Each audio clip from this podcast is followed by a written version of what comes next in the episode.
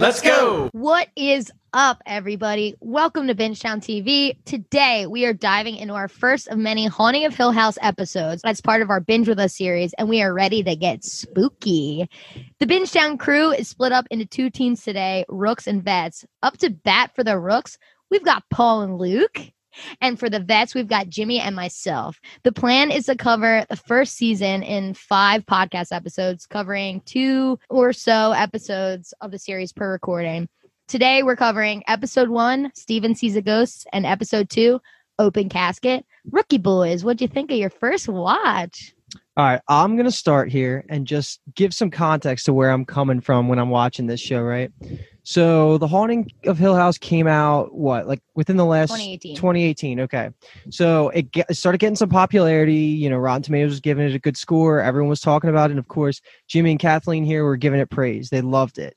So, me being the naive little, I guess at the time, 22 year old, uh, I, I sat down, watched the first episode. I'm a little bitch. I was so like freaked out of it, and none of my friends are watching it. So, I watched the first episode.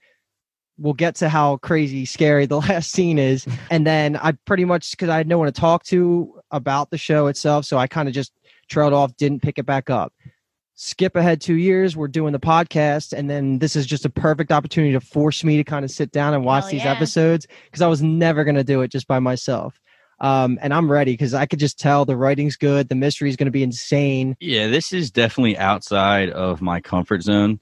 um, usually the shows I watch are like either like action comedy or like maybe a thriller every once in a while, but never like horror. So, um, like Luke was saying, he when he was 22 and he was like a little bitch and watched it. Okay, I'm 24 and I'm a little bitch. Like, I was watching it and Luke came in and was like, dude, why are the lights on? I'm like, dude, don't turn the lights off. like this is I can't watch it without it. That being said, the writing already is really sweet. Like we get little bits of information and like you putting it together is part of the fun. It's definitely creepy. Mhm. Definitely I can't watch this at bedtime. But I love I mean, so far so good, two episodes in, and I really want to watch more. Yeah, and Kathleen, I think you might have said it, and if you didn't, just to recap real quick, we're, there's going to be no spoilers. So me and Paul being the rooks here, we're just we're going to be talking about these two episodes with no knowledge of anything else, and Jimmy and Kathleen will do their best not to spoil anything. But yeah, I'm ready to jump right into it. Do we have anything before we get to episode one? I'm just so glad we're we picked this this show because this is me and Kathleen. She's the OG vet. You know, this show came out in 2018, and she was trying to tell me for at least six months or longer I have to watch. She says, "You got to watch. You got to watch. You got to watch." And I did something similar to you, Luke, where I turned it on, and I turned it on like not Halloween time, and I was like, I don't know if I'm in the mood for this, and I kind of just How let it go. you. And then I finally jumped in maybe a year ago and so good. Phenomenal. So I'm just so happy we're doing this because I want to see your guys' reactions. I watched it twice in 2018. They dropped it in October. Marketing heroes. I mean, exact. You have to drop it then. I watched it twice in a row, and then this is this is near and dear to my heart because on another podcast, my first ever podcast I ever recorded was a Haunting of Hill House podcast. So I, it's near and dear to my heart. But yeah, I mean, this is my fourth time watching it through. It only gets better. It has infinite rewatch value because the whole premise of the show is that you're watching it out of order. Right. So every ounce of this show has meaning later in it. And I can't like down to when someone's hand is wrapped Yep. up in a thing or someone says some stupid line, it matters later. So the infinite rewatch value is knowing wh- what it means when you're watching it for over again. So yeah, let's jump right the fuck into it. So we open with Steven, who uh, we don't know it's Steven yet, but it is Steven reading from his novel, which we find out, talking about Hill House. To insert the clip, because I really like this clip, it, it sends the spookiness right off the bat, this like eeriness over Hill House. No live organism can continue to exist sanely under conditions of absolute reality. Even larks and katydids are supposed by some to dream. Hill House, not sane, stood by itself against its hills, holding darkness within. It had stood so for a hundred years before my family moved in, and might stand a hundred more. Within, walls stood upright, bricks met neatly, floors were firm. Silence lay steadily against the wood and stone of Hill House, and whatever walked there walked alone.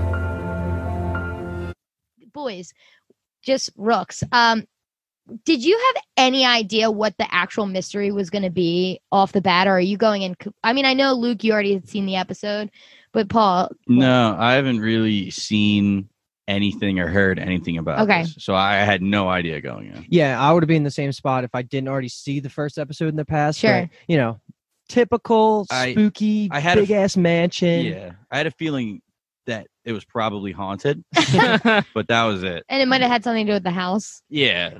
Kind of house. But other than that, no. Is it on a hill, or do you think that? No, no, no. Okay, See? okay. See? He's like, no, I didn't think it was on a hill. I thought maybe the the family that lived there before were named the hills. Okay. he's a little Yeah. more like he's like giving some analytical thought into it.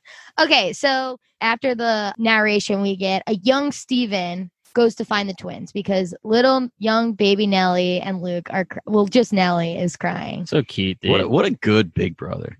I know, right? He's the best. I always say, like, we're so lucky that they show them as kids because the adults are so flawed. They're Yeah. so fucked up. Yeah. Like I was gonna say, it's funny be- in when they're kids because you know Steve's a nice, bigger, older brother, and then they get to adults and like half of them hate him and like stuff like mm. that. Like, Pretty much all of them except. Steve. Well, I guess Yeah. Nell and Luke. Yeah. Now don't only Luke him, have their own issues. Yeah. They can't be Yeah. dealing It with. It seems the like they all got a lot going on. Like in the first scene, we see okay, so Steve's walking down the hall, Mhm. right, going to the to the room, and I think it's Theo that comes out into the hall, and and they kind of say, just go back into your room, don't worry about this, whatever, because Cheryl's asleep, Yep. something like that. Then Yeah. they go into the actual room itself. And you know, me having have already seen this episode, like I was, you know, like I know this is leading towards the bent neck lady. Like Yeah, it's literally the first scene. We get a, we get Nice little it's scare. out of control. A bed neck lady reveal in the first scene. Yeah, It's awesome. Nellie's crying, and the dad comes in eventually, and just the nicest dad. He was so cool to where he was like, eh, you know, like it was just in your mind. Like sometimes dreams spill over, and which that was sweet. It was sweet. I was like, I've never heard that analogy before, but dreams definitely spill over into real life. hmm So that was the first thought, and then it was the creepiest thing because so we get it's just like kind of a quick scene where he the dad just puts her to bed and says, "Don't worry about the bent neck lady." She And says of- originally, she says the bent neck lady's back. right, which is going to be, I'm assuming, just like the biggest theme of the Yes. haunting of Hill House. Nellie. Of course. And so when the dad kind of like calms everything down and walks out of the room, it- the camera work is so goddamn Perfect. good at Mhm. horror in this show. Yep. So it just kind of sits on Nellie as Nellie's asleep, and you just see the face that was kind of there the whole time move, and then you realize it's there, and I was like, "Fuck!" Yeah, and the one part you forgot is when he leaves, he goes and he checks on Cheryl because she's talking in her sleep. Yeah, I was gonna break. Yeah, because Yeah. Yeah, she's saying, after, yeah. The, net, the bent neck lady comes after the doors Oh, open. oh, yeah. you're right. Yeah. You're right. yeah, that's why I was I stopped explaining because I didn't know how to explain. Yeah, so all when of he that. comes back out of the room, Cheryl's room, the door's open. And he's looking around like, "What the hell?" He goes and checks they're both sleeping, and then he closes it, checks the door to see if there's if there's something wrong with it, and then you get the bent neck lady reveal. I um obviously knew it was going to be scary, so I going in did this thing. I I called it like the creep count, and every time I was creeped out, I did like a tally mark. Nice. Hell yeah. I like awesome. that. And yeah, this first episode had nine.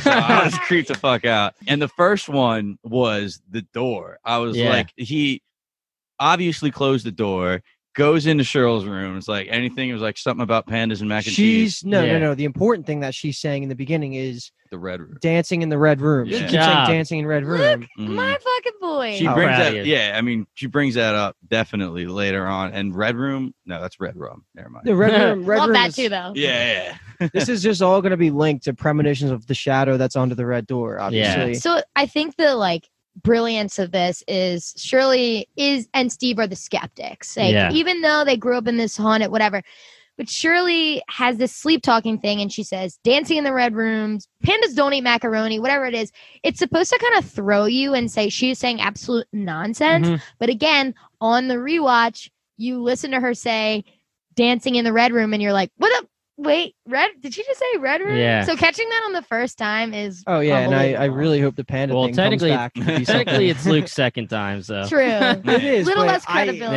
Yeah. I did not know about the. I didn't remember the specific red door, which obviously comes up in a couple scenes. But Mm-hmm. you know, I knew that was going to be something. But just before we we jump to the next, like what Luke said, the directing is so excellent, and and when I try and sell the show to people, like you too, you don't love scary stuff, and I just try to like embrace the the story is incredible, and while they do linger on scenes, and sometimes there is a scare.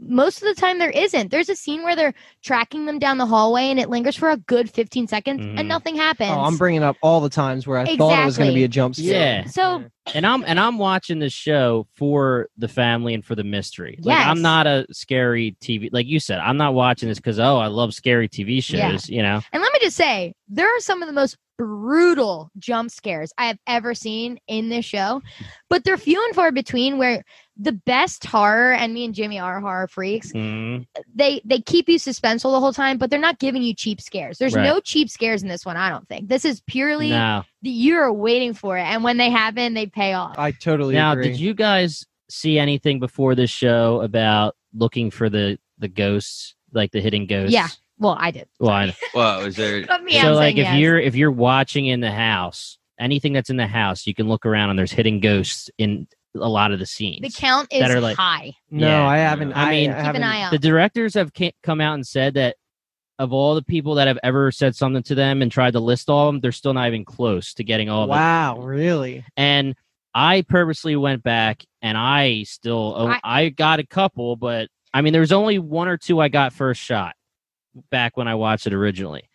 So now you guys can Damn, start I'm looking. ready why'd to you, out why'd for you the- say that to me? I'm Because now I want- I pausing want you every to- five Yeah, I seconds. want you to look. I want you to look. I'm telling you, this is my fourth time through, and I still have barely found any of them. They're, they but I'll give they you are a couple there. that I that I notice if you As guys don't go- say anything. Yeah, yeah, yeah. Mhm. All right, so now we're gonna flash to the future, and I don't know how many years. I don't think they're explicit at this point, right? We don't know how far into the future yet. Uh, When the kids are just adults, they're. It's the first time yeah, you're seeing so this is absolutely present day. Like, This is Mhm. the most present day you're gonna get until we move forward. Okay, cool. So we have Steve. I'm gonna call him Steve because I like that better. sure. Steve is talking to Irene Walker, and you can just tell instantly he's he's recording her. He's just interviewing her about um, some superstitious event that she experienced, and um, you go to find out that her husband passed away recently off of like a, a car crash, Mm. and she had a very real experience of seeing him while she was lying down in their in their marital bed and looking up at the, at the ceiling and and water started dripping on her face which was a link to how he died in a car crash with rain and stuff like that. And you're just kind of getting a feel for the character that Steve is because he's very as you said earlier he's very skeptical and he's just kind of like listening to what she's saying taking in the details and just kind of brushing it off but figuring out a way to see if he could potentially make it into a story and that's what I got from that Paul did you agree like you were just kind of he's just like a skeptical Yeah, trying to make money off of people's superstitious. Yeah, yeah. And in that scene, we go on uh, to see him look at her bookshelf, and then he sees his books, and that's when we find out he's a famous author.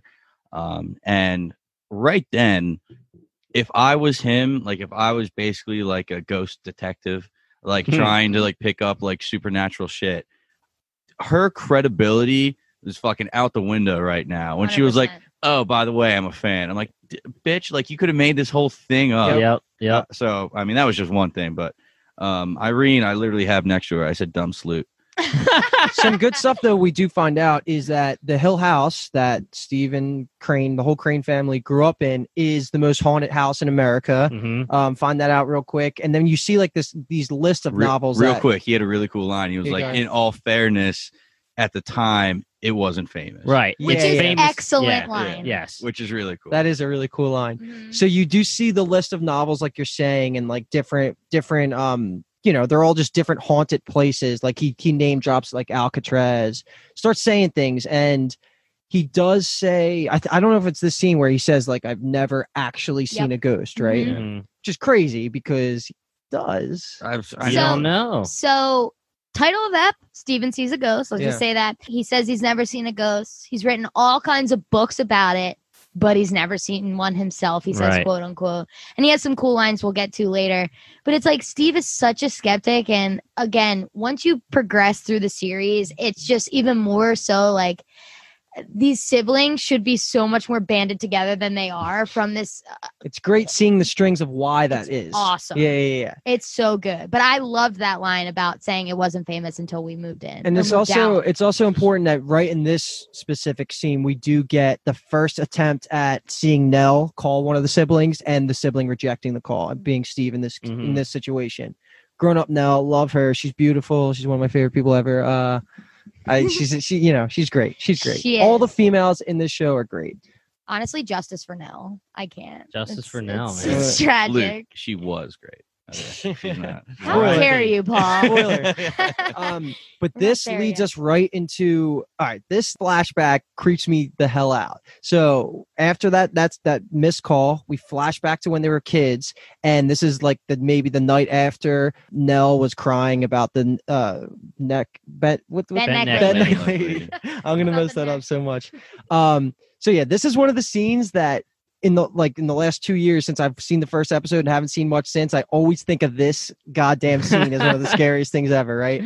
So Nellie is too scared to sleep in her bed, so she has the mom and herself are gonna sleep in the living room just to kind of be together so she doesn't have to go back in that room where neck back back Bet neck lady. I'm done. All right, the Put ghost. post-it note on Yeah, the yeah, corner. yeah, I should back write that down. bitch Give me a second. I'll write that down. Bent back bitch. Yeah. Um, so the mom, the dumb bitch that she is, even though she's beautiful as well, gets up in the middle of the night after Nellie's clearly asleep. She walks away and Nellie kind of just like wakes up a little bit and she like slowly opens her eyes. And then she just starts breathing like incredibly quick, just Mhm. in absolute shock. And all you see is this lady standing right over her, just with her hair draped in her face. And my God, I that scene is so scary and it's awesome. Yeah, that was a creep count. That Yeah. was definitely a tally So is that number? think. What number is that for you? I think that was three at the time. yeah. it's a it's petrifying and and it this isn't a spoiler it plays later nell's nell's sleep paralysis like and and I, it stems from her being literally petrified as a child Yeah. but it goes into her adult life and you'll see I was like, damn it, Liv, just stick it out on the floor for like the rest of the night. Like, and you need to notice this we said liv is is beautiful and gorgeous and she's like sitting there with hugh and they're putting nell to bed and she's sitting there in like a rope and wedges it's like it is a s presumably the middle of the night and you're in wedges right now See, that's Hmm. something Kathleen Yeah. reckoned. I didn't even know. I did not. Get it's that. crazy but she is this such a character like the mom is so gorgeous so like shockingly beautiful and like an earthy weird spiritual creature that eh, throughout the whole series you're like is she okay Yeah. Well. like i don't know i guess we'll find out Yeah. Not really. Uh, but I I hate that like everyone is just dicking Nell's calls. I'm like, somebody answer this bitch. But I will say that I'm gonna ask you guys, like, as the as the episode progresses and you kind of see each character as an adult, are you like, okay, they're still alive? Okay, they're still alive. Because Oh, you know yeah. you don't even know what the mystery is at this point. So you're like, okay, clock that. He's still alive. Luke's still alive. Nell's still alive. Isn't that interesting? Like I remember watching it for the first time, being like, "What is the mystery? Right. Like, what am I supposed to be looking out for?" I spent the whole first episode just like trying to memorize who was who. That was Mhm. like what all my mindset was towards is like, all right, that's them as a kid, that's them as an adult, you know, going back and forth like that. Mhm. But, you know, I boiled it down to we're going to get to it soon. I thought the whole mystery was going to revolve around the red door. And then also like jumping ahead again, like the the reason behind the suicide of the mom later. And Right. I as of right now, I still pretty much believe that even after episode 2, nothing really got at it more yet. Um Paul, do you agree? I mean, I thought the mystery was going to be something happened to the parents because we weren't seeing too much of the parents. Eventually, we do see the father um, later in this episode, so we know he's alive. We didn't see the mother, so I figured something obviously really traumatic happened to all of them, but I didn't know what it was, and I still don't know what it was. Honestly, the casting of the kids to the adults is so well done. They all look Precisely. Like Luke, maybe not Yeah. because he's such a baby, and and adult Luke is like six foot five. yeah, right. but everyone else is pretty much exactly spot on. I can't I can't commend the little baby children enough for their good They're acting. so good. They're Yeah. so good. I like. Nell's actor, baby actor, is very good because she's Cotton the youngest too. machine. Yeah. Yeah. She's basically like Cheryl's daughter Yeah. when she's older. They, they, they remind me of like. the I same literally had a thought in the second episode. I was like, are they the same actor? yeah, they could. They literally could be. Yeah. Dude, young Steve, nicest like older brother in the world. Right. Like we get we're later It's in like, the cool treehouse kids. scene. Yeah, yeah, exactly. Yeah, I have that written down, but we'll get to it. All right. Um, So the next yeah. scene is gonna take us to adult Shirley or Mhm. Cheryl. I'm gonna go back and forth saying either one. And this is her attempt at ignoring Nell's call. God Mhm. damn, I hate all these siblings now. I hate them all so much because by they were the end of ignoring her. episode one, knowing that they're dicking these calls, you're like, Yeah. So you find out it's pretty quickly that Cheryl works in a funeral home, which is wild, knowing even a glimpse of the past, which we already know at this point.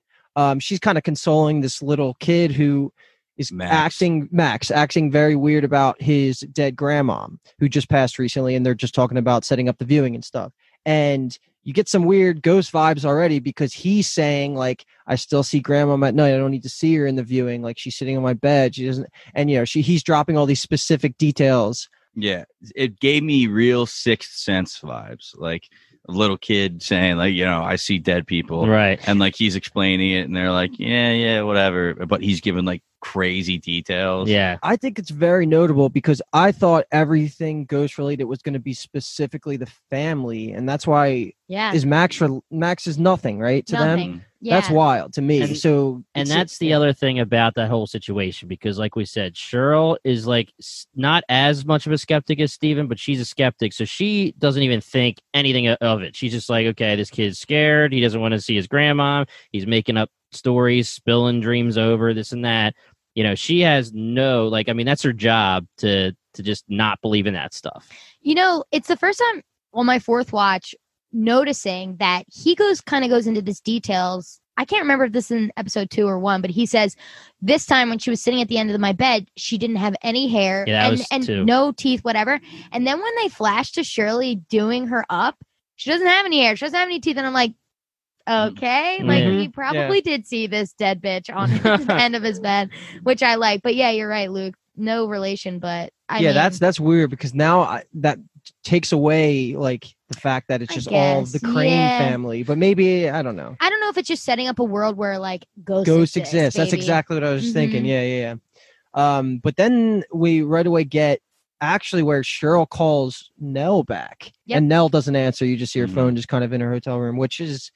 Is there any purpose to that? I don't know why. Maybe she was driving. The hotel room does play a, a, a Yeah. part. Cool, cool, cool. It's just trying to Uh, show you where she is or wh- Right. and what she's doing at the time. yeah, she, she's like I said, not with her. everything matters. Yeah, I totally Everything forgot. matters. While her phone was ringing, she like ran into the hotel room like with a water bottle, like panting So as she was missing the call. Ooh. yeah, so Forgot so about imagine that. Like just like I said, you are spoiler alert gonna get the scene of her running, the scene before her running into it. Every I Oh, just wow. can't. It, Yeah. It's genius. Like I, I would only imagine that the, the the writers wrote the show in order and then just jumbled it Chopped up. it all up. Yeah, yeah, plenty of And was shows plenty of shows try to do this and fail miserably Mhm. like literally they try to do the jumping back and forth trying to confuse you just and it, you you know it's always for the sake of just trying to confuse you and it does confuse you and it's not good but this is perfect it does everything right you all you find out everything it's explained you feel phenomenal at the end of it Nice. That it's satisfying ending is all that matters. You know, the ending could We ruin get it. it. And if you guys are in, I'm in. Um, so our next scene, I love heading this because this is my favorite part of the show, is anything to do with the red door. Because the next scene is a flashback, and this is the first time we see the red door. We see we we see the dad and Mr. Dudley just renovating the fireplace. He has a key. He gives it to mm, Cheryl Right. because it's kind of implied that they've been just trying to figure out a way to get into that room. Right. And this is supposed supposedly a master key for every door in the house.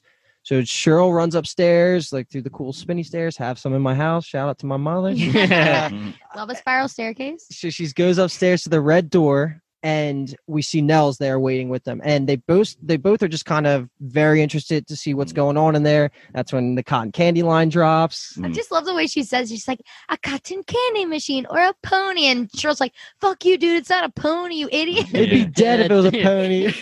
Well, But yeah. she says I saw something moving, you know, Mhm. and Cheryl's like, nah. Yeah, well, like when we first got up there, Nell had her head to the floor, like she was trying to look underneath the door, um, but she couldn't see anything. And she was like, "No, like I saw the shadow moving." And we're like, "You didn't see anything Right. because you know this door hasn't been open for years and years and years and years. So I- if a horse was in there, it's dead." Yeah. and then that's when we get the great camera work again, where they both end up leaving the door because the master key didn't work, and then you see what was there the whole time, the shadow moving. Footsteps. Tell me that was a creep. Tell me that was a oh, creep it was count. on a creep count. Hell That yes. was definitely Italian. Right. And yeah, they they literally are like banging on the door. I mean, I, when I first watched it, I was like, kick the door in if you really want Oh. to see. I mean, you bought this house without knowing what's in that room. It could be a bunch of dead bodies. Like Yeah. you gotta get in there. well, they made a point about that. They said, I forget when it was, but I think Nellie was like, "Why can't we just like use the hammer?" That's it right there in Yeah. that scene. She's like, and then "We'll find a key." and then they're mad and they're they're banging on the door, but they're not going to be able to get in. It would have to be the dad. I think there's With some. those biceps. Yeah, right. I think there's something to be said about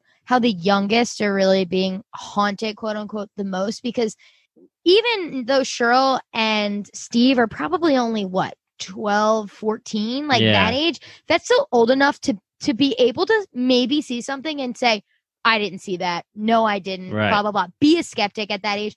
These kids are actually seeing these things and just being like, this is all I know. Yeah. I saw something move under that door, and everyone's like, "You're dumb." Yeah. yeah, These yeah. poor kids. It happens so much, and it's so infuriating being us. Yeah, I know. Yeah. Being the viewer who Believe sees all. us. I know. But uh, but one quick thing before we move on, we see we get the um entrance of Mr. Dudley. Yeah. So the Dudleys are these two workers that have Housekeepers, right? housekeepers like they do uh he's maintenance she's like kind of a housekeeper like nanny almost i would say like weird Priest. Yeah. So she so you just get the reveal that they're the Dudleys have always been on staff He at was Hill giving House. Mr. Dudley was giving me mad Father Carden vibes. Harry Potter vibes. Father Carter. Father Carden. Nah, we also nah. cover curse. Yeah. Check it out. yeah, just the way he talked. I literally looked up the actors. I was like, "Am I seeing things? Yeah. Is it because Luke turned off the lights? Like I can't tell what's going on."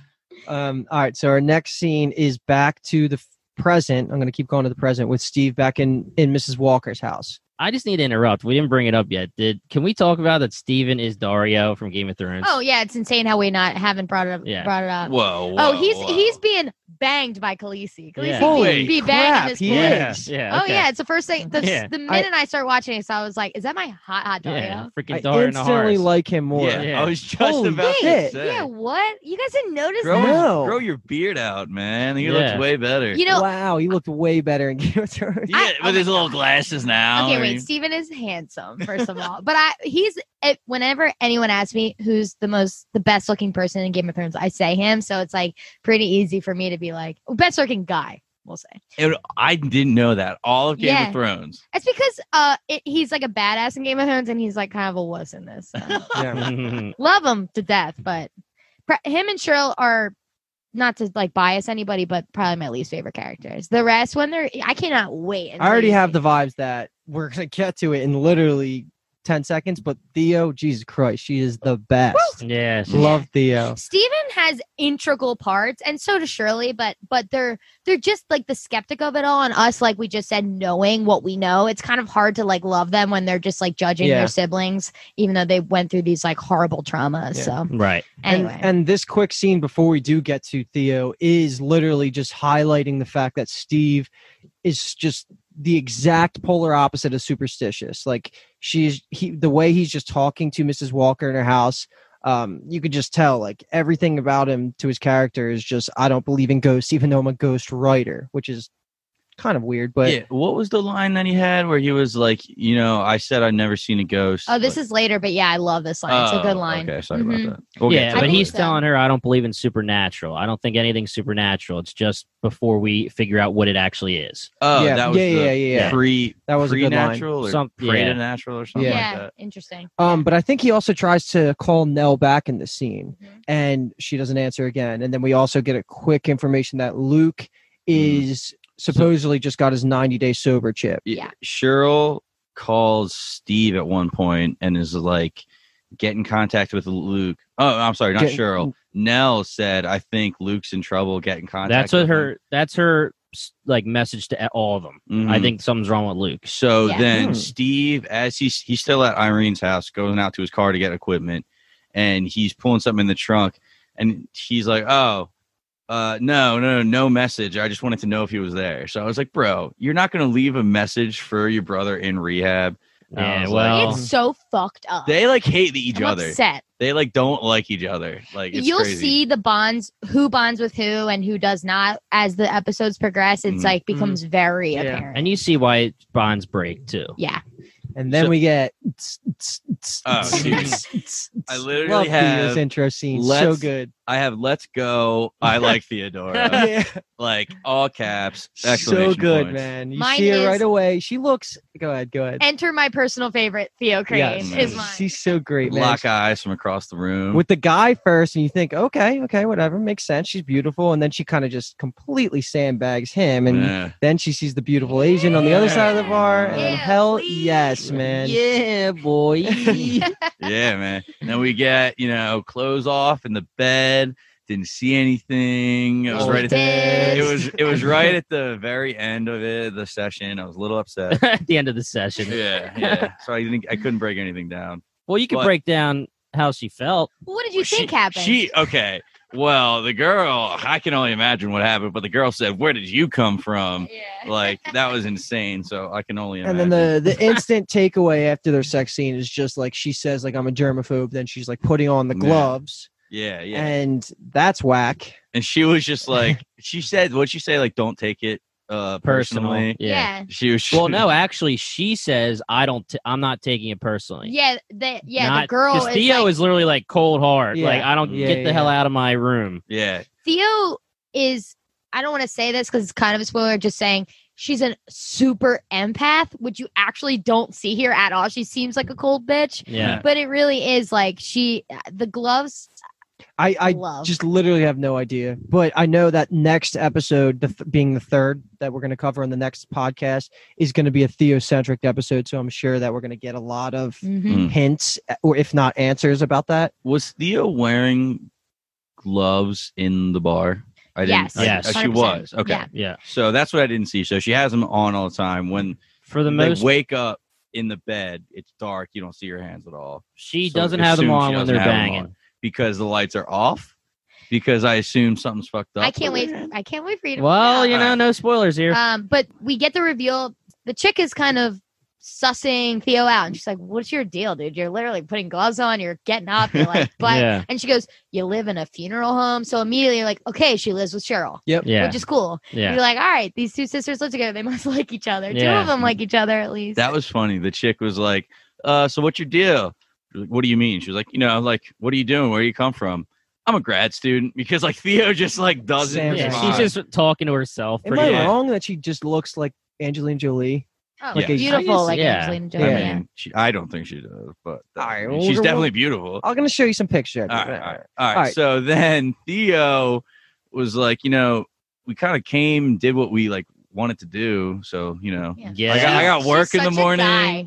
And They Cheryl like, calls her out for early. it. Yeah. Like I got work I- early. I So, love like, how Sher- I mean this is late a little bit later, but Cheryl's like when when you moved in, I wasn't expecting the pussy parade. Yeah, no, that's Like, this next scene because yeah, right yeah, after she yeah. kicks the, the the girl out, right after the old hump and dump. Yeah. you, she does walk up to Cheryl sitting on the bench, and they start having a little conversation about Nell.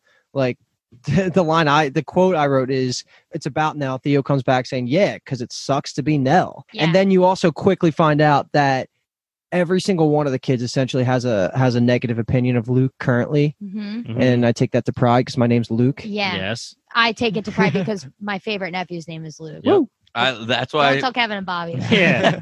when we saw Luke as a child, like right in the opening scene with the glasses. Like his head is always tilted up, and he's always looking Yeah. down through the He's got, glasses. I- sinus issues. Dude, He's like, oh, duh, duh, duh," I was like, he's that's the Luke I, I know. can't not picture the young Luke being like the Stuart Little blonde kid. Yeah, I was Right? thinking that. That's I was like, so cute. I was like, there's Aren't no. the same? Uh, it can't be because that I mean, kid's like duh. twenty something now. But I was thinking the same Probably. thing. that's in a the 30s, right? perfect comparison. Yeah. Mhm.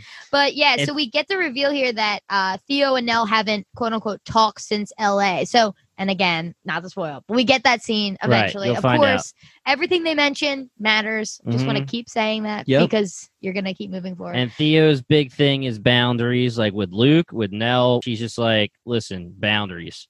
Mm. one Mhm. foot in crazy, one on a banana peel. She said something Yeah. like that. I have Yeah. it written down, but about Nell or yeah. something like that. Oh, Yeah. God, it's like, but once you know what you know, Yeah. don't mm-hmm. be so mean.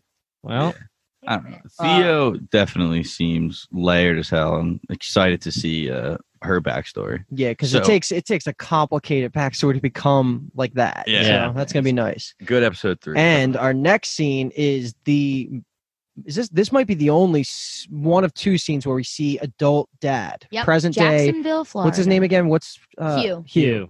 in Jacksonville, and then Paul. I know this was another creep point right here. Oh yeah, hundred percent. Yeah, yeah, So the camera starts out above the bed, and we see him laying in bed alone, and then we get a side shot of him, and he's on the side, and all of a sudden we see this female arm kind of go over and spoon him a little bit, and then go up and down his arm, and we were like, okay, he was alone. yeah. Why is somebody doing that? And like he kind of like wakes up, but he doesn't freak out immediately. He kind of like turns his head slowly and looks.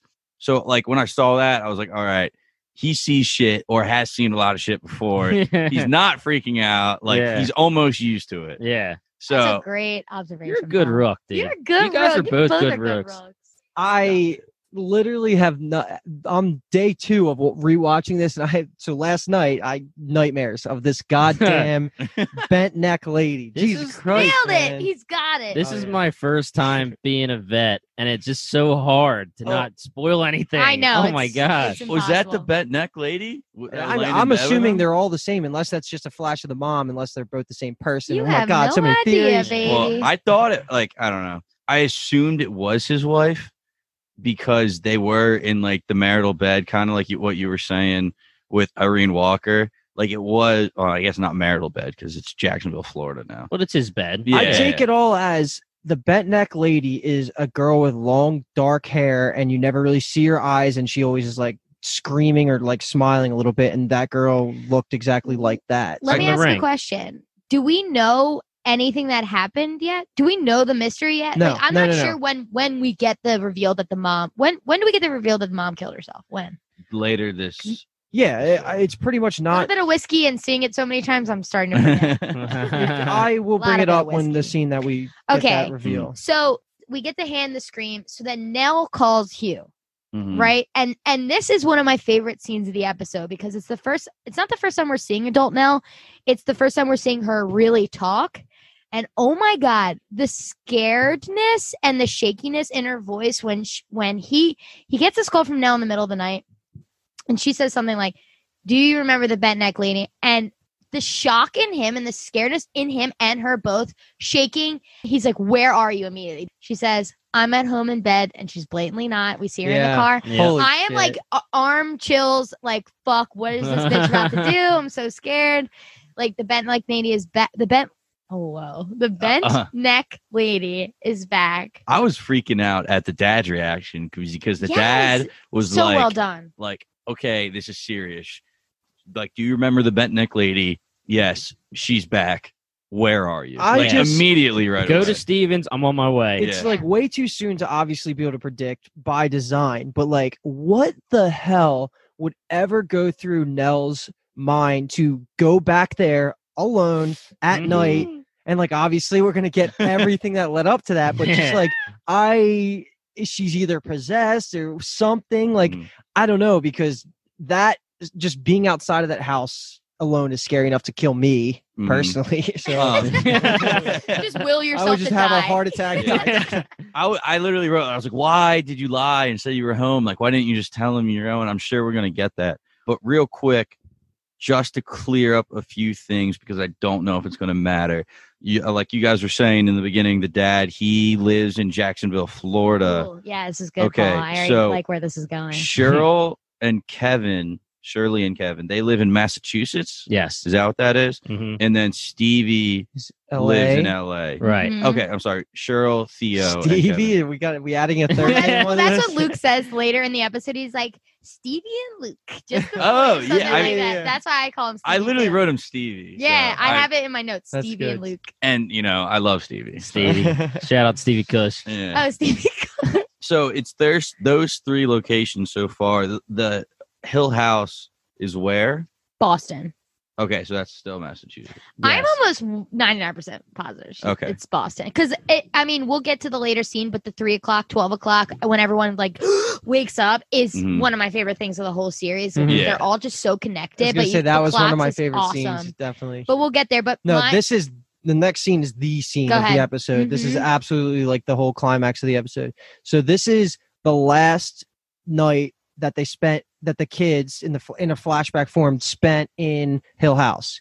And the first thing we get is the dad rushing into Steve's room, kind of just freaking out, and you know things are about to escalate. He's like all saying like be quiet, be quiet, be quiet. You hear something in the hallway like he's freaking out saying and like he's locking the door and stuff and I'm freaking out cuz he's freaking out like Jesus, man. My heart was pa- like pounding. This is like creep point, creep yeah, point, creep yep, point. yep, I yep. was freaking out. Um, and I mean, Kathleen, what she said in the beginning, she was like, everything you see from a dude's hand being wrapped, Yep. the dad's hand was Ooh, wrapped. now that makes sense. was Proud of it. you. So, proud of you. something happens there. Wow, And- didn't even take that note. I'm pissed at myself. this was freaking me the fuck out because like I'm taking this from Stevie's perspective. The dad comes in and is like, Stevie, we're going middle of the night. Yeah. And he was like, What's going on? He's like, Shh, don't talk. And Steve, all you want to do is ask because you have a million questions. And like the dad's scared, and like whenever your dad's scared, like that's Mhm. never a good sign. Right. Um, the suspense of this scene is so Yeah, the fucking doorknob, man. Yeah. That was killing The me. The doorknob. the little footsteps and then like the doorknob creaking and he's like holding his breath. I was freaking out. All right. Let me interrupt you here. So this is the first ghost. No way. Okay. Now I as like I just watched it again today. Like confirmed first ghost that they put in that's an extra, you mean? Yes. Oh, that okay. you saw, not that that is in the show, but that Wait. you That noticed. I've I totally and- saw this now that you say this because Okay, I tell me. thought I thought it was going to be the opening scene where the ghost was in the background and then the camera slowly pulls it into focus and then you see it. But I thought I saw in the back of the room of Steve's room in the closet there Fist was bump. Fist there- bump. That There was was- it? there was like some long-haired gown lady. Now I don't know. I don't know. Now I saw it as a guy, but you know we're good. okay, okay, ghost, ghost, ghost. Respect, brother. so we're, we're good though. So We already fist it's different to Yeah. everyone who sees it. It's your own personal ghost. yeah, I am not putting this fist down until it gets the respect it deserves. so uh.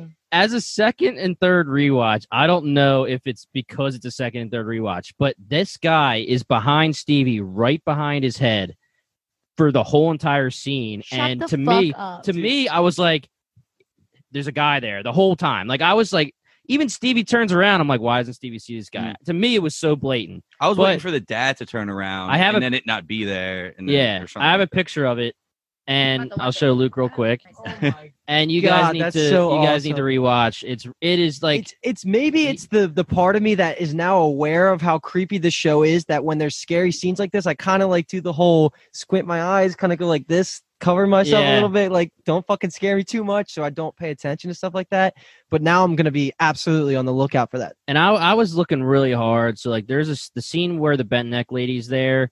Uh, that's just phenomenally done. Like you can't really tell it's anything until they show her being in the bent beginning Yeah, yeah yeah, yeah. but because I'm looking, you're looking at weird places to find it. So the whole time Nellie is talking to Stevie, his reflections in the window, and I'm like, is that a ghost in the window? I can't tell, but I'm Yeah. pretty sure it's just him. wow that is Yeah. I love You- the you need- writers for doing that Yep. It's like little Easter eggs and Yeah. cool things. Yeah. I, I When we respect any sort of when we write hidden our show we're gonna do something like that so hundred percent. Boy, are we gonna do Hell yeah. okay so back to the scene But I just want to say that this is the scene, like Luke said, like the culmination of the entire series. is going to be Is- finding out what happens like right which is incredible this. Right? because 50 or more percent of it is them as adults but the culmination is this scene as children to get just build on the scene outwards outwards hours until you get the whole picture Their entire I mean, lives, what a payout Yeah. entire lives up to this point That's are inc- molded by this. That's pretty much incredible. the scene, Mhm. this event.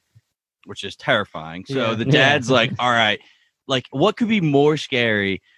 Be- like, You don't know what's going on. The dad's freaking out, and then he turns around and goes, "All right, we're gonna run." It's worse. He, he says, "Keep your eyes closed. Do not open them, no matter what you hear." And he says, "I'm going to carry you." Now, if we are assuming Stevie's like 14, I'd be like, "Dude, relax." Like he literally says something he's like i can and the guy's like Yeah. Yeah, he was like no Yeah. but he, the, stevie's literally like okay i can handle yeah. this. So as soon as he they make the plan, like we're gonna we're gonna run. Clearly, Steve was the last one he got because what Yep. they do is he he picks him up, opens the door, which too soon, too soon. The thing was just Yeah, there, I was- whatever it was, way too soon. And they start sprinting out. And right away, as they get into the master staircase to go downstairs and go outside, you clearly see. I, I think it's obvious, right? I don't know if everyone sees that What? one. yeah That where where the Yes. lady's chasing Well, him down the yes, hall. yes. He opened his eyes. He that opened lion, his eyes that lion bastard. Yeah, Yeah. exactly. He was lying to Mrs. Walker, like, that goddamn jankily- liar. jankily running this bitch running after Yeah. them And is there any reason? I think I have it written down somewhere in my notes if there is, but Paul, I'm gonna say I'm asking you: Is there any reason for us to believe that that's not the mom? Has to be the mother. But does it? I, well, I, in my mind, yes, because they get in the car right after that with all the kids, and they're like, "Where's mom? Where's mom?"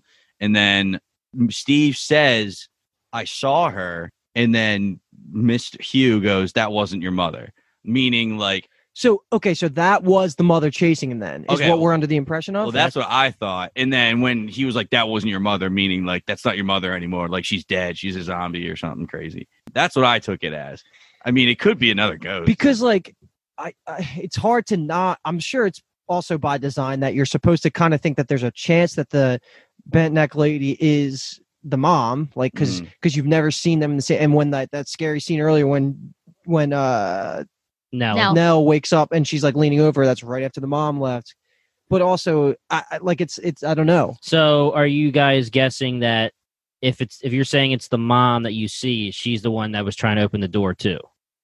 I would guess whatever was chasing him down the hall is definitely the same thing that was trying to open Yeah. the door. I don't want it on record The saying that that's the mom. I 'cause- remember the first thing, the thing I used to remember about the show now that I've seen it so many times, whatever, is that lion knob, the, lion head. doorknob, Mhm. is just creak left, creak right. But it's just like they're just watching it, and as soon as it stops, like you said, Paul, Hugh just like opens the door and looks left and right, like, Uh, "Yo, what's up?" Like it's like too soon. Too what soon. Are you doing? Him too soon. opening the door too was he was like biting his teeth, like gripping his teeth, trying not to make as much noise at all. And I was like, I'm terrified. And Yeah, quick question. This could be dumb, so we might cut this. But so when as soon as they get out of the house after the chase scene, they're into the car. The dad's shuffling them all in. You see all five kids are in there. Yep. Clearly, the mom's gone. They're all freaking out, saying like, "We can't leave without mom." And the dad's basically just starts driving off. Who says I saw Abigail in the window? And what is Abigail? Well, you so you find out Abigail in the I first two episodes. Wait, uh, So okay, Oh, we'll get to it then. so we'll, get to it when we start talking through the second. But great catch. Yeah. Okay, Boy, cool. does it matter. Yeah, it matters. It definitely matters. Uh, Yeah, you're saying So- that's not He's like, mom. I saw. Abigail in the window. He's so cute. Okay. And then who looks up? Is that Steve? That's Stevie. Yeah. yes, he looks up and sees something. something in the window. Tell me there was another ghost somewhere in there. It's tough Yes. because it's, Was there it's really? dark. It's That's such a good. dark scene Yeah. that it's tough to to suss out anything. So hidden ghost alert. When you when they're running down the stairs, it's like a, a shot of Hugh and Stevie running down the stairs, and to the right, there's two people just standing there. Hmm. Like literally just straight up, not even looking like ghosts. They're just two people standing right next to the stairs watching them. Killing, killing, true, Okay, true. cool. All right, so I don't want to get too into that scene because I feel like we're going to get so much more. But wait, I, I do want to say one more thing. Like they're like, I saw mom and blah blah blah, and you obviously see mom's not with them, and and the dad says that's not mom, Right. Mhm. which is like, well, what the fuck? So does Yeah. that mean like that's because your mom's possessed, or it's because it's physically a different entity? Which is back to Too my true, question. baby. Yeah, yeah, yeah. Right. And obviously, you're not supposed to. No, whatever. Did the mom never exist? Stop. I see dead. I see dead people, bro. Yeah, right. All right. Okay, let's go back to Mrs. Walker's house at night. SpongeBob quote for you. Mm. Um, so it's it's it's Steven is actually going to sleep in the marital bed to see if he experiences anything. He has this whole paranormal uh, camera set up to see if he can find anything. And we also are having a parallel scene, I think, going at the same time. Like when he closes his eyes, we get the next scene of Nell being a Mhm. motherfucking creep, just Dude. ballroom dancing by herself like, in the in the house. Well, this is what I wanted to say. I thought it was next episode. So Nell doing doing these twirls, creep point by the way. This is what I called point him. for sure. Her twirls. Doing some twirls. She was Creep in point. the nightgown, and I swear that's the same nightgown that the mom was wearing that we just watched them chase down the hallway. So that's Okay. why I'm like so confused. I love you, Paul. Like, Yeah. oh, where's this going? So like she's like I don't know, maybe her mom. I don't know. Blatantly in an old gown, doing a ballroom, uh, a waltz by herself, Twirls. doing some twirls. Truly the creepiest scene of the episode. Like it Yeah. has to be just because you get Hill House completely decrepit. Like Right. there is not. She is Yes, dead like- in the eyes. Obviously, looking at something else. It's Right. not what is what it is. Right. It's not what we see. But wow, decrepit Oh. Hill House. Like he says at the end, vines growing everywhere. like he Years says later. later on, he says, I want that house to rot. Nobody Yeah. but the Dudleys, I want it to rot. Like, and it did. Boy, did it. And if they hit any ghosts in that scene, because she's as she's doing her twirls, you're looking all around and stuff. I was like, dude, is there anything? I didn't see anything. the issue so- is there's too many human statues in the house Yeah. that you're Yeah. not sure if they're Yeah. ghosts or statues. Now there is a scene. well, the this, okay, so directly linked to the. Are you bringing up something else, or Yeah, you can go. Go. directly go. linked to her dancing in the room? Is you see the clock? It's three o three a.m., which three hours earlier on California side, that's twelve o three. Yep. Everything's linked. All of the siblings, they kind of like they like Yeah. they're catching their breath. Like they all wake up. Everything's connected in some way. Um, I love that little detail. When they all woke up at the same time, Steve's clock did say 1203. Um, so it did kind of help put Yeah. to his time different. yeah, time, a- yeah. and locations too. And yeah, always while I was having my tough time falling asleep last night, I was just begging myself to fall asleep before 3 a.m. But you know, I, I was I was Now he's in awake. the red room. I was absolutely awake. I was like, God damn it! um, before before this quick little scene, Steve gets a ca- calls uh gets a call from Hugh or whatever saying like, find Nellie, go get her, she's in trouble, whatever. And you find out that one, Steve does not like Daddy Crane, and Right. two, Steve and his wife are divorced because Not He's like, divorced, separated. separated, like Yeah. trying to be because he's like, go to your house, tell tell Nell to get to your house, whatever. And he's like, we're not in the same house. Yeah. Yeah, I'm your not name? staying there. Leah, Le- Lee, Lee, Lee, Lee. Just Lee. Okay. also, this is the scene where they're all waking up. Cheryl says Nell's in the red room. Yeah, yeah. Yeah, Which is- which is important, obviously. But that's where you go back to that early scene as her and a kid. You would never remember that she says Nellie's in the red room, pandas don't eat macaroni because they all seem like nonsense. It's just perfection. Where it's like you Dancing wouldn't in the think, red room- dancing in the red room. Yeah, it wouldn't seem that that matters. right. I did Holy totally. shit. She was dancing in the red room. That makes sense. Dancing in the red I room. I totally wrote down why does Shirley or Shirley know specifically that she's in there, but I guess something to come. I have a feeling we'll find out. Yeah. I love a good connection between siblings, twins, whatever it is, to be like, like, uh, like something that bonds them all. That they're Yeah. all separately in their own. Because we keep saying it, marital beds. Yeah. Waking up, I just love it. I've never heard any of you ever say marital bed in my life, and you keep saying it. I love it. So It's good. well, I can't remember exactly what was it that caused them all. Did did Nellie get choked at one point? no, no, did it you don't just- know. They all just They just up. all wake up. But I think I think Paul. you see her dancing, then you see the clock, and then it flashes to all of them, and you see the And they clocks all- in the background. And Yeah, they all we just see- they all just We see gasp. Luke wake up in the top bunk in rehab, and Yeah. he's Yeah. holding his throat and everything. Yep. But what a thought, truly. Yeah. Um, What a thought. And then Steve is like, "All right, whatever. That was nothing. Go back to bed." And that's when is that when the drips happen? Yep. Yeah. So that's when he's in Irene's bed, and all of a sudden he feels a drip or two on his face, and he's like, "No fucking way." And then he yeah. hears the car horn, which is also part of Irene's story. Mhm. So then he gets up, he's looking at the drips, and he's like putting his finger onto it, and that's when the car screeching the horn, and he freaks the fuck out. Did That- you guys jump for that? I did, Yeah. definitely did. Um, I was waiting for a car horn. mhm. yeah. Yeah. Oh, yeah, yeah, same. So, and then that was just kind of the end of that scene. And then the yeah, the morning after he does the whole Sherlock Holmes kind of explains it. Like Love you gotta that. you gotta deal with the water damage. Hmm. There's no stop sign right there. It's causing a lot of traffic, Yeah. you know, all that stuff. he went into such a deal. He was like, "Oh, like you see that? Like, there used to be a stop sign there. Like kids steal them nowadays. Put them in the dorm room. You know, Calling that Sherlock is so perfect. I I mean, if you guys haven't seen Sherlock, please go watch Sherlock. We will cover that Fantastic 10 eventually. Yeah, we would love to cover that. Yeah, and we will. I Um, just had in all of this, I was like, Stevie is in denial because like he's just denying everything. he does tell after he explains all of this to Mrs. Walker the next day, he does say like most of the times a ghost is a wish. And then she retorts back saying like why would I ever wish to see my husband like that? Which It's is just which is like a direct to me parallel to like Max seeing his grandmom all fucked up like that too. Like Mhm. Um yeah, so like, you know, he's not convinced of anything Yeah. supernatural still. and he responded to that by saying, "It's better seeing him that way than never seeing him again at all." Yep. Mhm. Yeah. This is our first flashback of the show to where it's at them as adults, but it's also I, I don't I don't know if we get a specific time, but it's like clearly years prior.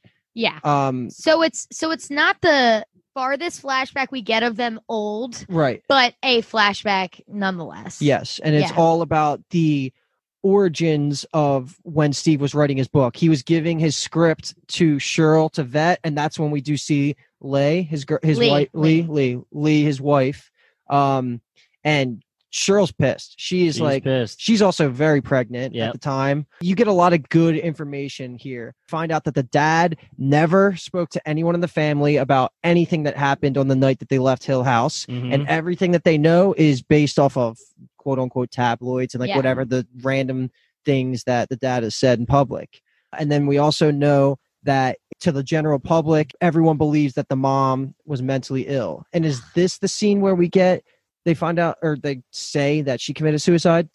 Yes. So it, I think that's actually in the lawyer scene. the scene is the lawyer. It's the lawyer But- scene. Okay, But that this which is next. You're right though, but you do get like Shirley just freaking out. She's saying, "You make mom sound crazy, and Dudley's and Dad, it's worse than the tabloids." Basically, what you find out here is Steve saying, "This is what Dad said. I'm just playing. I don't have money to pay the bills. This, you know what the advance they're gonna give me on this is?" And Shirley's like, "Honestly, fuck you. You make mom sound crazy." And he's the one who's saying, "Dad's the one who said that it was the house. It was haunting." And she's like, Mhm. "He had just lost." She Shirley says he had just lost his wife. He believed it at the time. He believes it now. Yep. Mhm. Like it's such a good scene of her just freaking out. It's for the first of many turmoil as adult children, And, um, and- adult adult humans. Uh, one of the last things she says is like, "All right, like you know the price, like you know what happens if you publish this." So we kind of get a lot more information on why they have this division when they're adults and why they don't really talk to each other. I don't know if you guys ever read or saw the movie "This Is Where I Leave You." Oh boy, Like- have I! My favorite book ever. Dude, love that book. So this reminded me all about that because he wrote a book about his family. It got published. It made his family either look crazy or dumb or naive in some way, and now the family just kind of shuns him. Mhm. So this is exactly what happens, and it's cool because we get scenes in the next episode where he's like a struggling writer, and he basically says in this scene, like, "I like I need a life for my family. Like Yeah. I need to Mhm. make an income." Mhm. And then that's when she's like, "Well, you know the price that happens if you do do it." right. And then you cut to the lawyer scene. So this is a lawyer scene with uh, Hugh Crane, and he's arguing with his lawyer, being like, "The kids didn't see anything. They don't get to be on trial for this. Right. I, I uh, crucify me. The kids do not get questioned on this." Mhm. hmm Good guy Hugh. Good guy, Hugh. And the lawyer, she's yelling at him, and he's saying like, "Let the tabloids like talk to you. Let them go see the house." And Hugh's like, "Not a chance." And that's when he says, "Like, we're not even going to sell it. We want that place locked up. I don't even want landscapers in there. I want that place to rot." Only the Just the Dudleys. Dud- Dudleys. only the Dudleys. And that's and it's so important. Like what an intense scene. It, it does. The lawyer's so right. It doesn't make sense. Sell the house, make some money. You are so in debt right Yeah. now. You're so like, also, I do have the note here. I don't remember why, but they when they packed the car, that scene it was also 3 a.m. in the morning. That makes total sense. Yeah, yeah, Okay. yeah. Okay. I mean, it would have to make sense, That's right? right. The, Yeah, the yeah. time has to be relevant. Three hundred three is uh, the witching hour. and that's Thought it was like just- all yeah, yeah. scary movies and Yeah, stuff. All right, let's let's, let's move along here because we do have one more scene, one more big scene before the final scene, and this is with Steve. He's driving on his way to meet Nell. Finally, he thinks he is at least. He's going to his own apartment in L.A. Right? Yep. Yep. And then, so while he's like in the car, he's talking to his ex-wife, and you can tell she hates him now, which Yep. is polar opposite of what we saw a couple scenes ago. And while this is happening, we get a quick Dudley flashback, and we find out that the staff hasn't been living on the grounds since 1948, Mhm. but they kind of live right off the grounds, and they're never there at night. right. That's important. And then the hills, it's called the Hill House because the people that last lived in this house were the Hills. Like that was their last name. What? It's not on a hill. um, and they always just kind of they were weird. They lived alone. They were in the dark like most of the time. And then in the basement, in the basement, they had all the typical witchcraft, Ouija boards, tarot cards, all this stuff. So Mhm. you know, just And good things to throw in there. They have Yeah. Yu-Gi-Oh haunting. cards.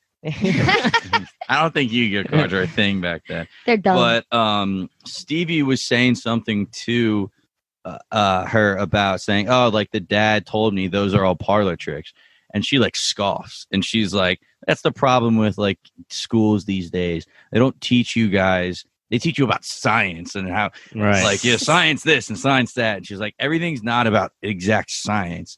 And he was like, well, what is It's it about? Jesus Yeah. H. Christ. Yeah, Jesus. Jesus is the light.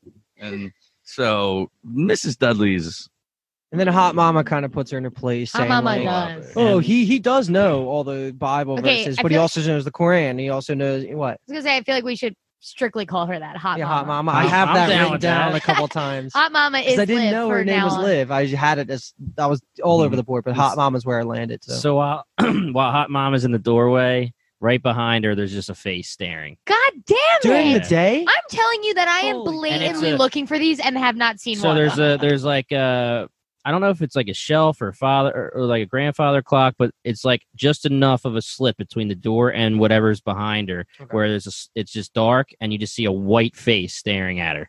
nice. Fucking I, hell. I'm so excited to look for these in future episodes. I didn't notice that one the first time, definitely.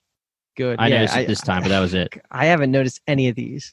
Uh, so the next part of this flashback is we flash over to Luke in the treehouse. We get that quick scene. I don't Uh, think we the- really need to comment on anything past the picture. Well, go ahead. Yeah, I was just gonna say the mom said, "Have you seen Luke?" And Steve says, "Did you check the treehouse?" And she's like, "Yeah, right."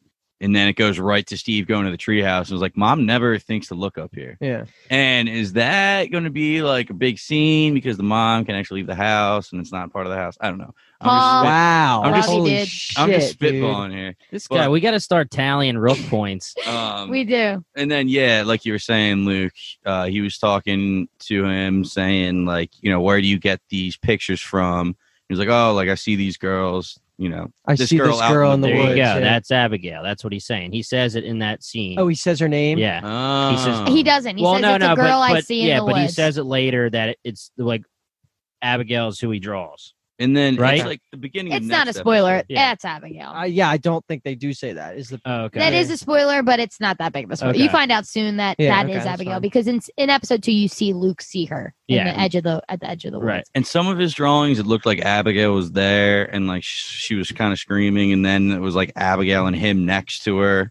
Um, and then the one right at the end of that scene, it was like the one right in front of Luke. He's like looking at it and zooming in, and it's her with like a huge screaming mouth and shit like that. I don't think that's her. I think that's just like a a thing. Oh, He's seeing ghosts, man. oh, okay. That boy, kids drawing stuff is Creepy. I don't like that, man.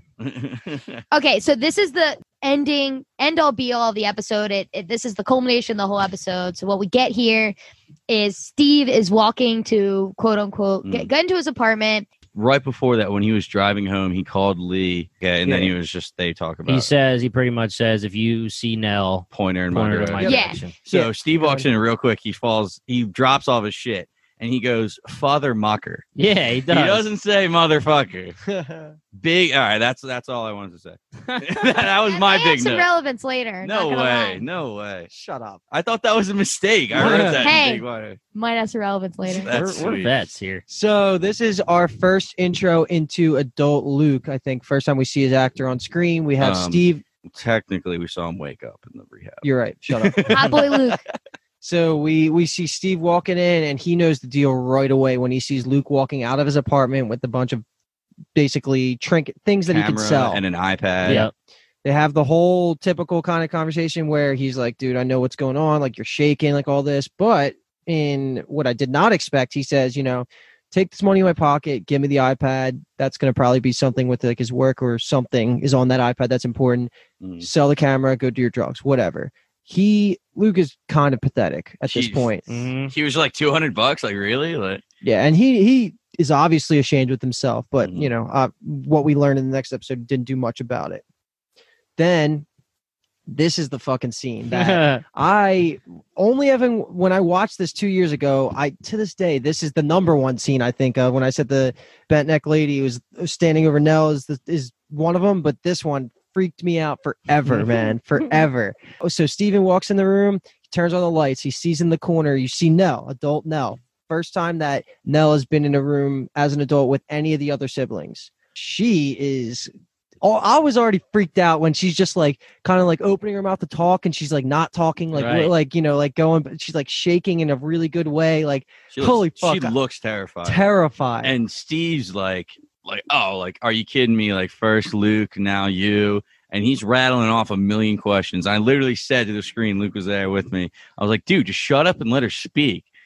And I didn't learn. yeah. And Yeah, that's you- when he gets the phone call. so he gets a phone call from his dad and his dad's like in a frantic state saying like oh my god like nell like this is about nell It's a Uh, little staticky at first. Yeah. And you're like, what about her? And he's just going on his day like normal. He's like yeah like you know blah blah no like this and all that whatever. And then he is so close and he being steven is so close to saying like nell's here. But before he gets to it the dad says we found nell. She's dead like she is dead. And the second dude i the third time watching this i still had chills everywhere on my body as when he says that. Because you see as he's talking to his dad before he says she's dead you see her all the way in the corner yeah, with his And back turned. camera work out of this world. When they when the dad says nell's dead she he turns around right away and just she's right there and just Mm. starts screaming. And then her eyes turn all gray her face turns all gray and she's that's it Fucking creep, creep point. Definitely creep point Yeah. right there. 10 creep Um, points. I had- there. I had in my notes, she looked exactly like the lady screaming in Luke's drawing picture up in the treehouse. Like her mouth Yeah. just got super wide Yeah. and just screaming like in his face. Proud of you. Um, freaks out. He falls over. But yet he's then- still like the next, de- like we'll get into it, but he's still like, oh, I thought I saw something. It's like, dude, Dude, yeah, she was Yeah. right there. But That's- yeah, what an ending to an episode. I mean, chills out of my ass, Yep, baby. yep. Like, mm-hmm. fuck you, Nell. I was I like, love you so much. Turn the damn lights on. yeah that was a can't take any more of fantastic opener for the season i i loved every part of it All right, so now we're starting with episode two, titled "Open Casket," and this episode is a Shirley centric episode. We have pretty much throughout this whole season, each child gets their own, and I guess the father too gets their own episode focused on them. Uh, so we get we jump back to Shirley at three o three, waking up, and she's and she's gasping, and she says, "Nell's in the red room." I have a note. It says 303. Never trust a hoe. Don't trust a hoe.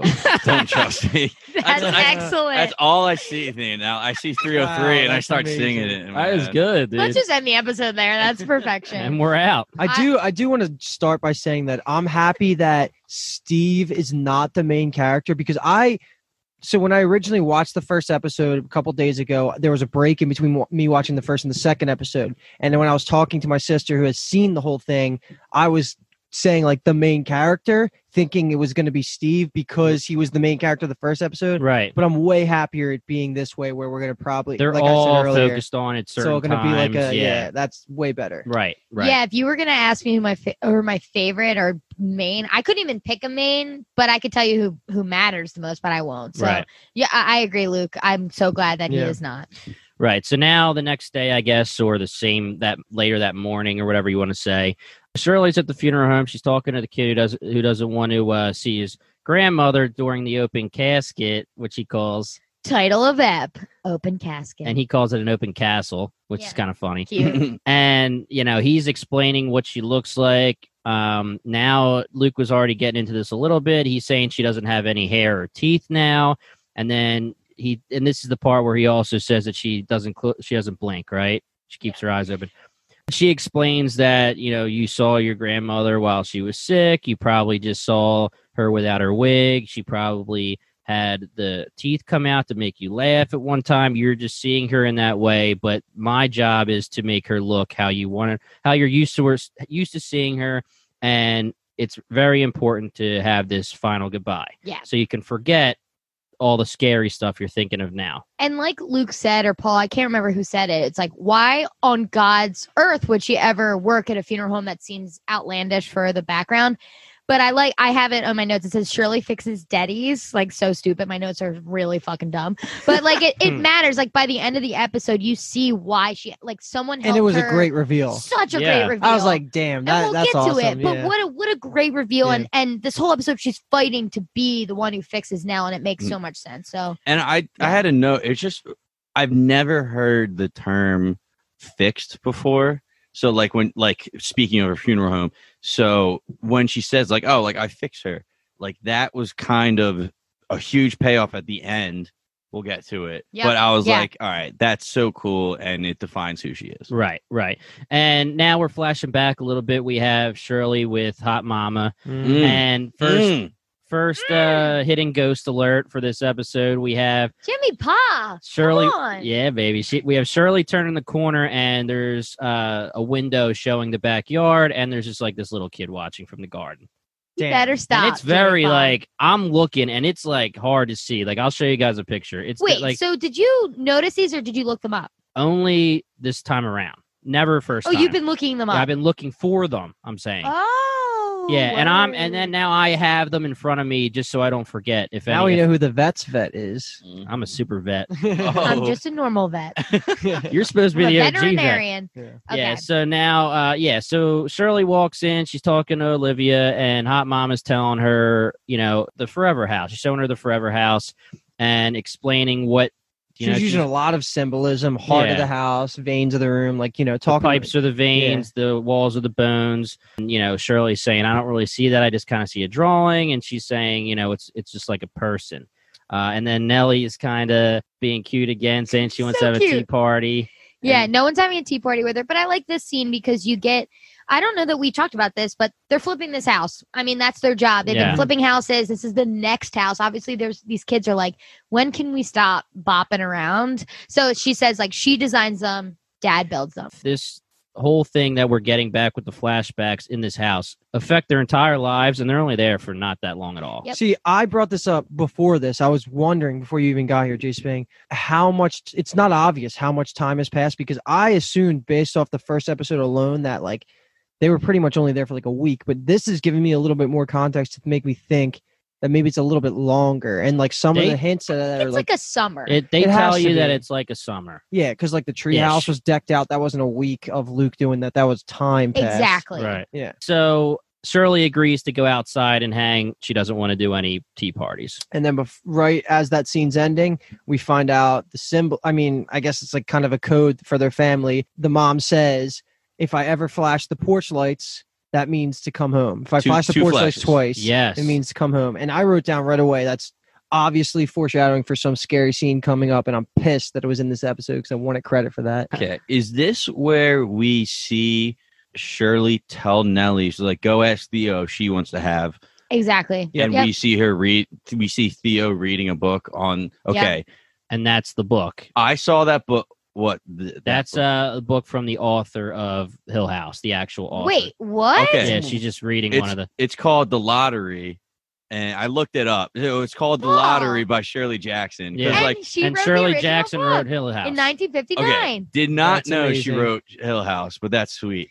Okay, that explains a lot because Yeah. That is I, I so lit. I went on the wiki. I read all about the short story. I'll talk about it real quick Yeah, because do it, it. kind of relates a little bit. So, uh, real short breakdown. The Lottery is a short story written by Shirley Jackson. The story describes a fictional small town in contemporary America which observes an annual rite known as the lottery. in which a member of the community is selected by chance to be stoned to death. Shit. It- Not not the good stoned It's either. the Hunger, it's the Hunger Games, Yeah. pretty much. It is implied that the story uh, it is implied in the story that the lottery is practiced to ensure the community's continued well-being. So it's almost like the purge. So it goes on to talk about themes in the short story, and it's like scapegoat, like blaming somebody for doing something else, mob mentality, because basically everybody gets formed into sync, thinking the same thing. Group think. Yeah. Um, it also shows about like blindly following traditions, but then there was also a part where it was like even it's a theme, even in the most idyllic setting,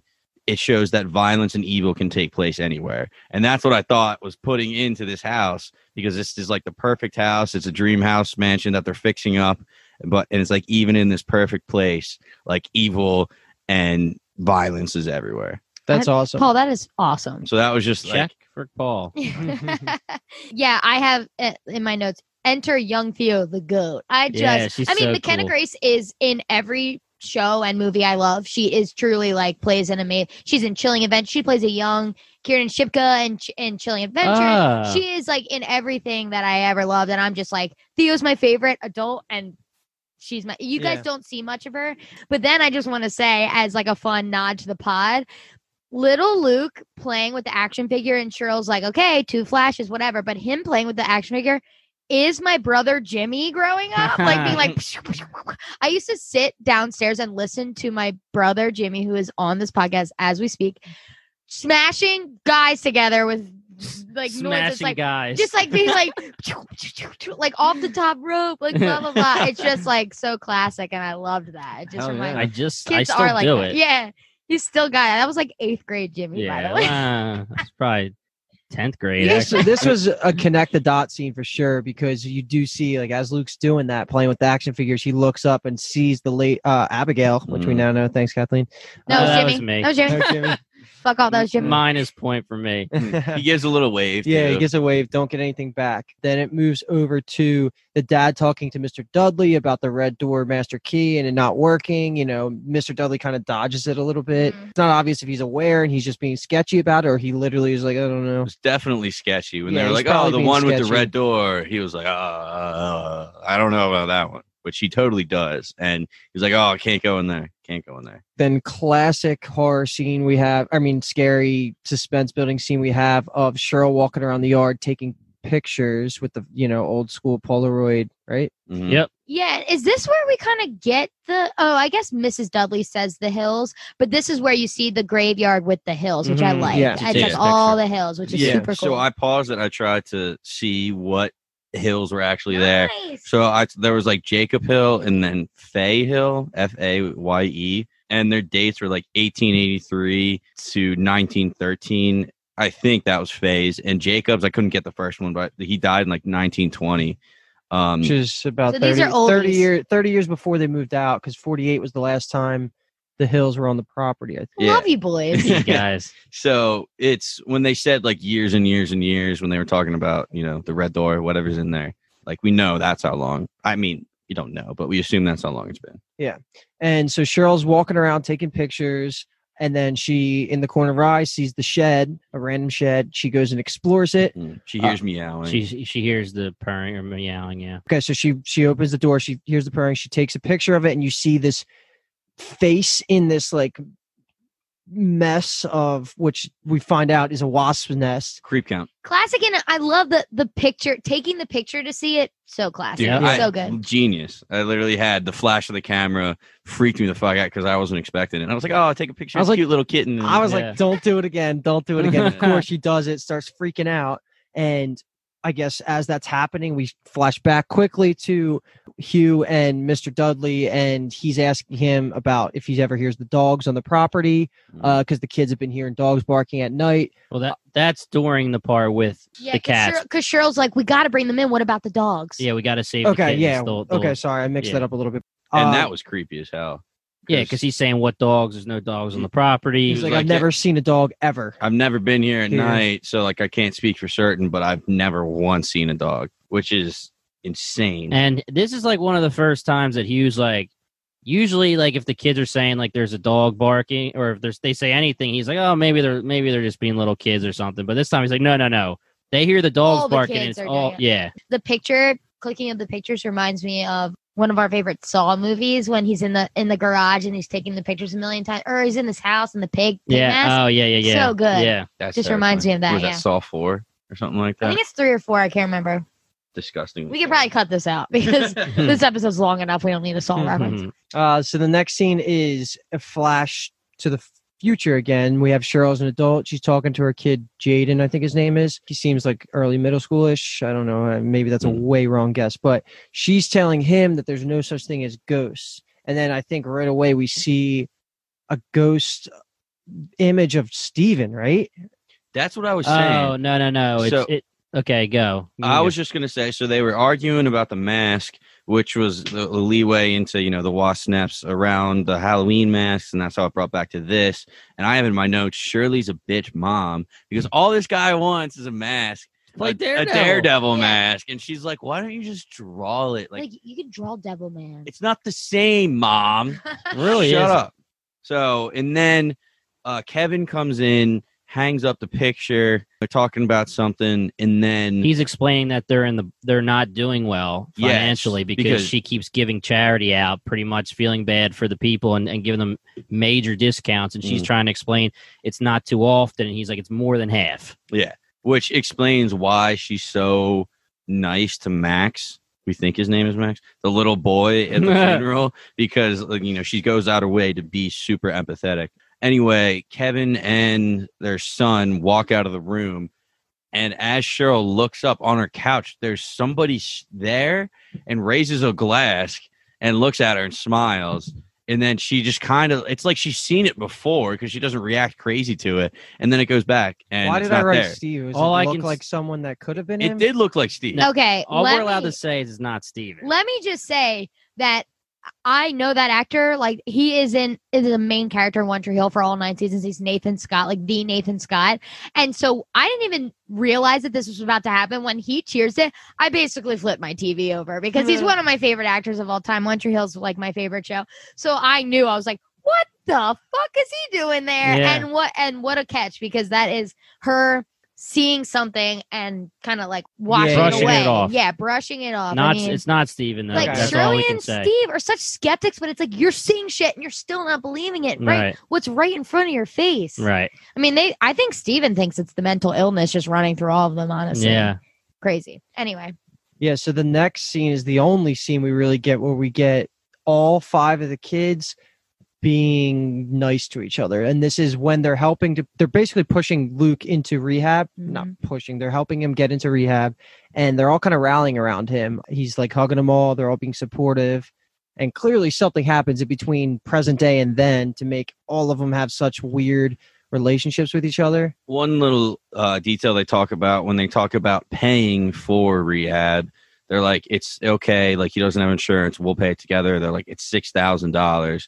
A Steve, month. Jesus. yeah, Steve and Shirley both have their checkbooks out, and Steve's like about to say something. Shirley's like, "Don't worry about it. I got it." Right. writes the six thousand herself, and then as they're walking out, Steve saying like, "Thank you for doing that." And she was like, "Don't worry, you'll pay me back when you're a famous writer." And he was Right. like, "Oh, I don't know about that yet. It's like historical fiction's like a dead end or something like that." So this is before he wrote "Haunting a Hill House," Exactly. and before they destroyed their relationship, basically. Exactly. Yeah. So this is where the timeline starts. So this is the this is the earliest memory from when they're adults. Yeah. the earliest member, memory from their adults and it says six years ago when they're sitting with the um, financial person at the rehab but i just want to say like the frustration of them knowing it's been six years from present day is why the turmoil happens like paul said like you're wondering like what what, what happened in between this to make them it's like they've obviously been so back and forth with Luke. They're just so frustrated at this point. It's like they're paying Mhm. thousands and thousands of dollars for him to get better, and it's not. And it's just so sad because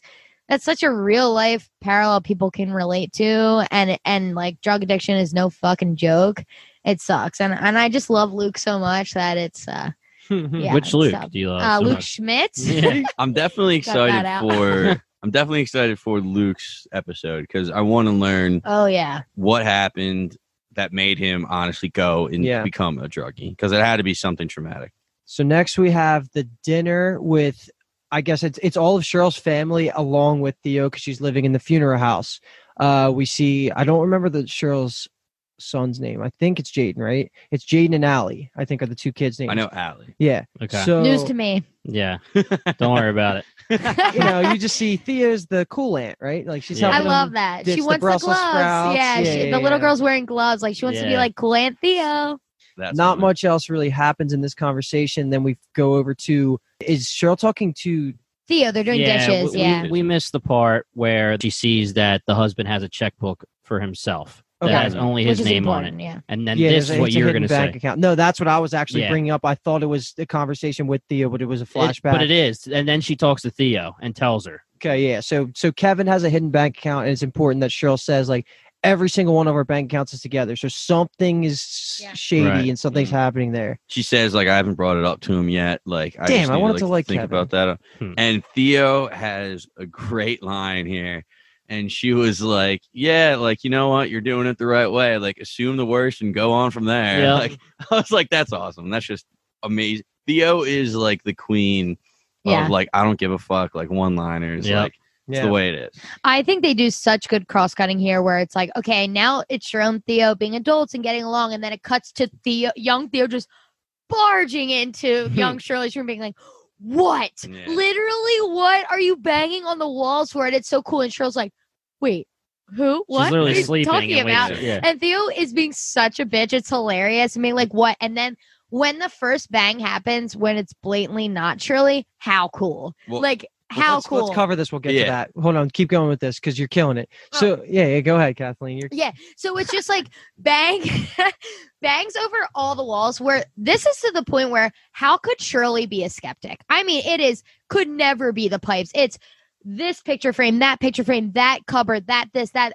everything is going nuts. And and these kids are acting great, especially Mm. young Theo is Right. scared to death. So what you were saying is it was a bang, bang, bang, Bang, bang. bang. I said a bang, bang, bang, bang. Okay, cool. Just making sure. Jimmy's dance right that was incredible. Made me dance. I saw him dance and I was like, I had to move my shoulders. Did you get any creep points for this one, Paul, or what? Oh fuck yeah. Yeah. Well, like I was gonna uh, say right before we get um to Theo bursting in the room, it's the outside shot of the house at night, and you hear dogs barking Yep. and howling Mhm. and everything immediately. And when Theo barges in, first of all, I had to rewind it. I was like, "Who said what?" Yeah, I was right. like, "I did. Did she say what for barging into her room, or did she Yeah. barge in and say what?" Um, because I was like, "What the hell's going on?" and then and then yeah, go ahead. Shirley says, "Like, oh, the dogs again."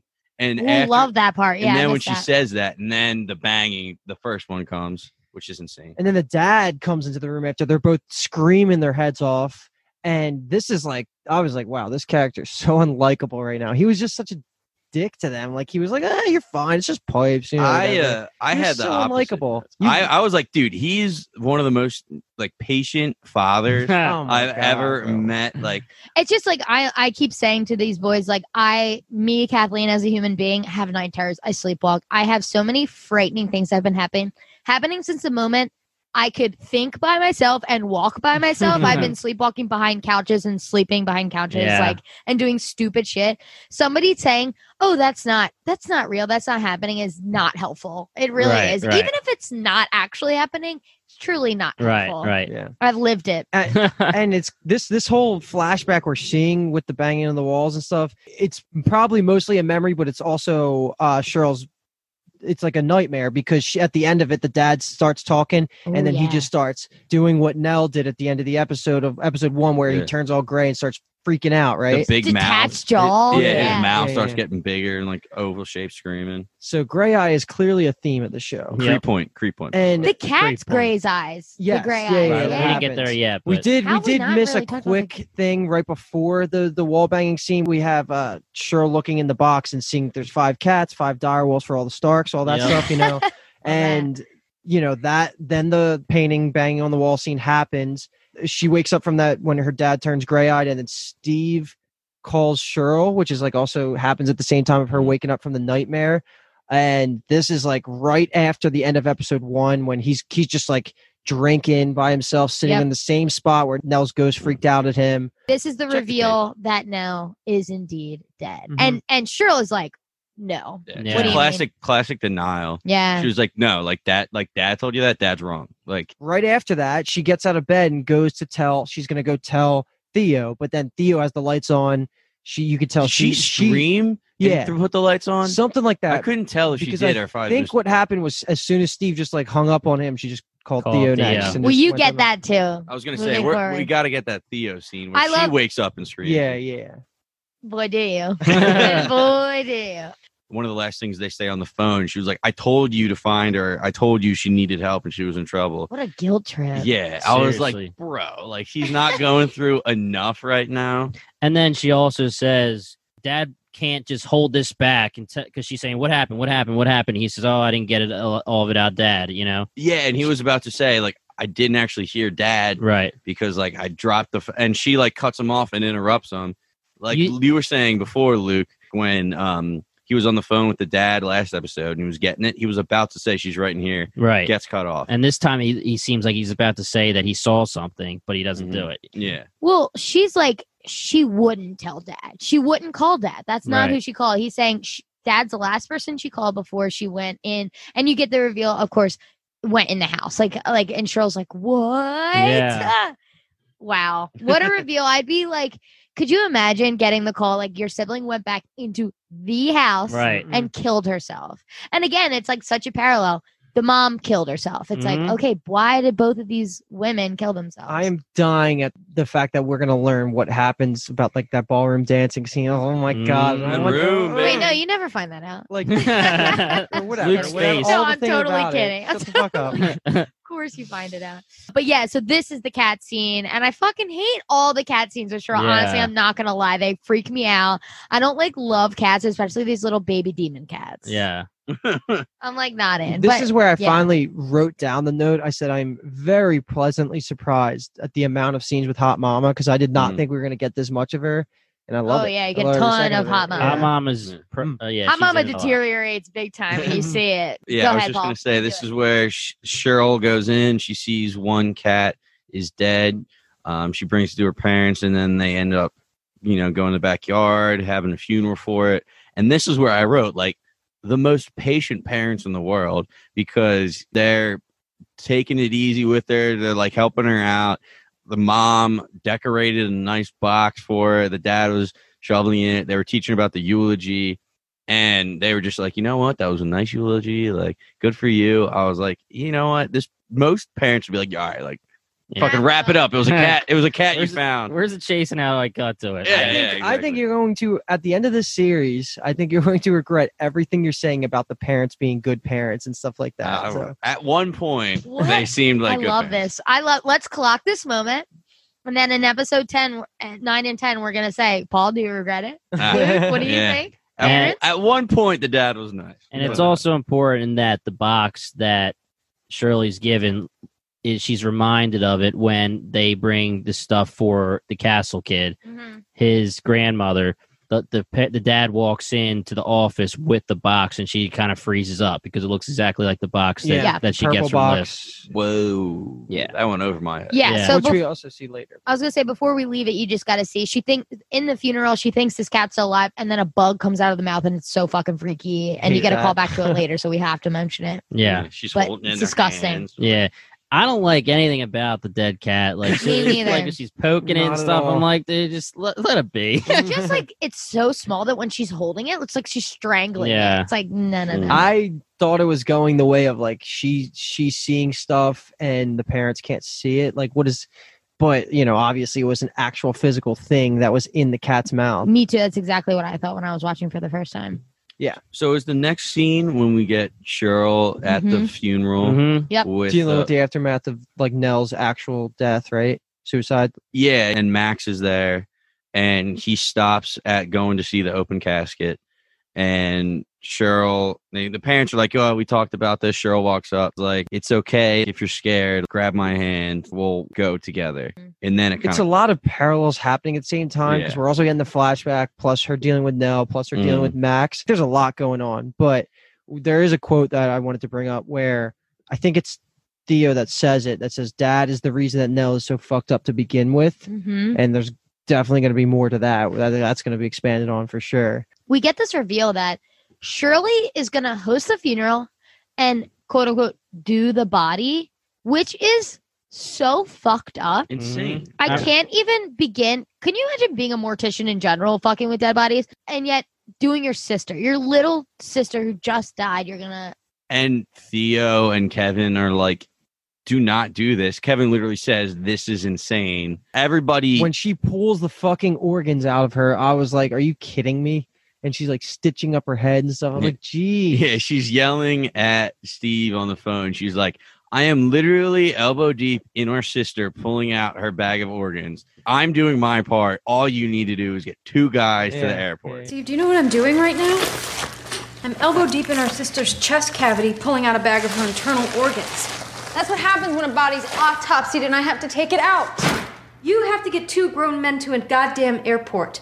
Get it done. and that that does remind me because we also find out in the in the i guess that this whole scene that we're kind of just covering back and forth this is when theo and cheryl find out that luke is checked out of the rehab that's our, their first sign of knowing that and now we get some flashes back to when cheryl was a kid at the mom's funeral herself she was freaking out the whole time her body is there So, she- the body's there. that's what made Yeah. me think that she's not the net Bent neck. bent lady. neck lady So yeah, so That what, is what happens is this getting is the yeah. cool parallel. So it's like Cheryl owns a funeral home. That's truly insane. And Cheryl is being so good with this little kid who doesn't want to go see his grandmom. He's scared of her. He like kids don't know what they're gonna see when they see an open casket. Mhm. Title of that.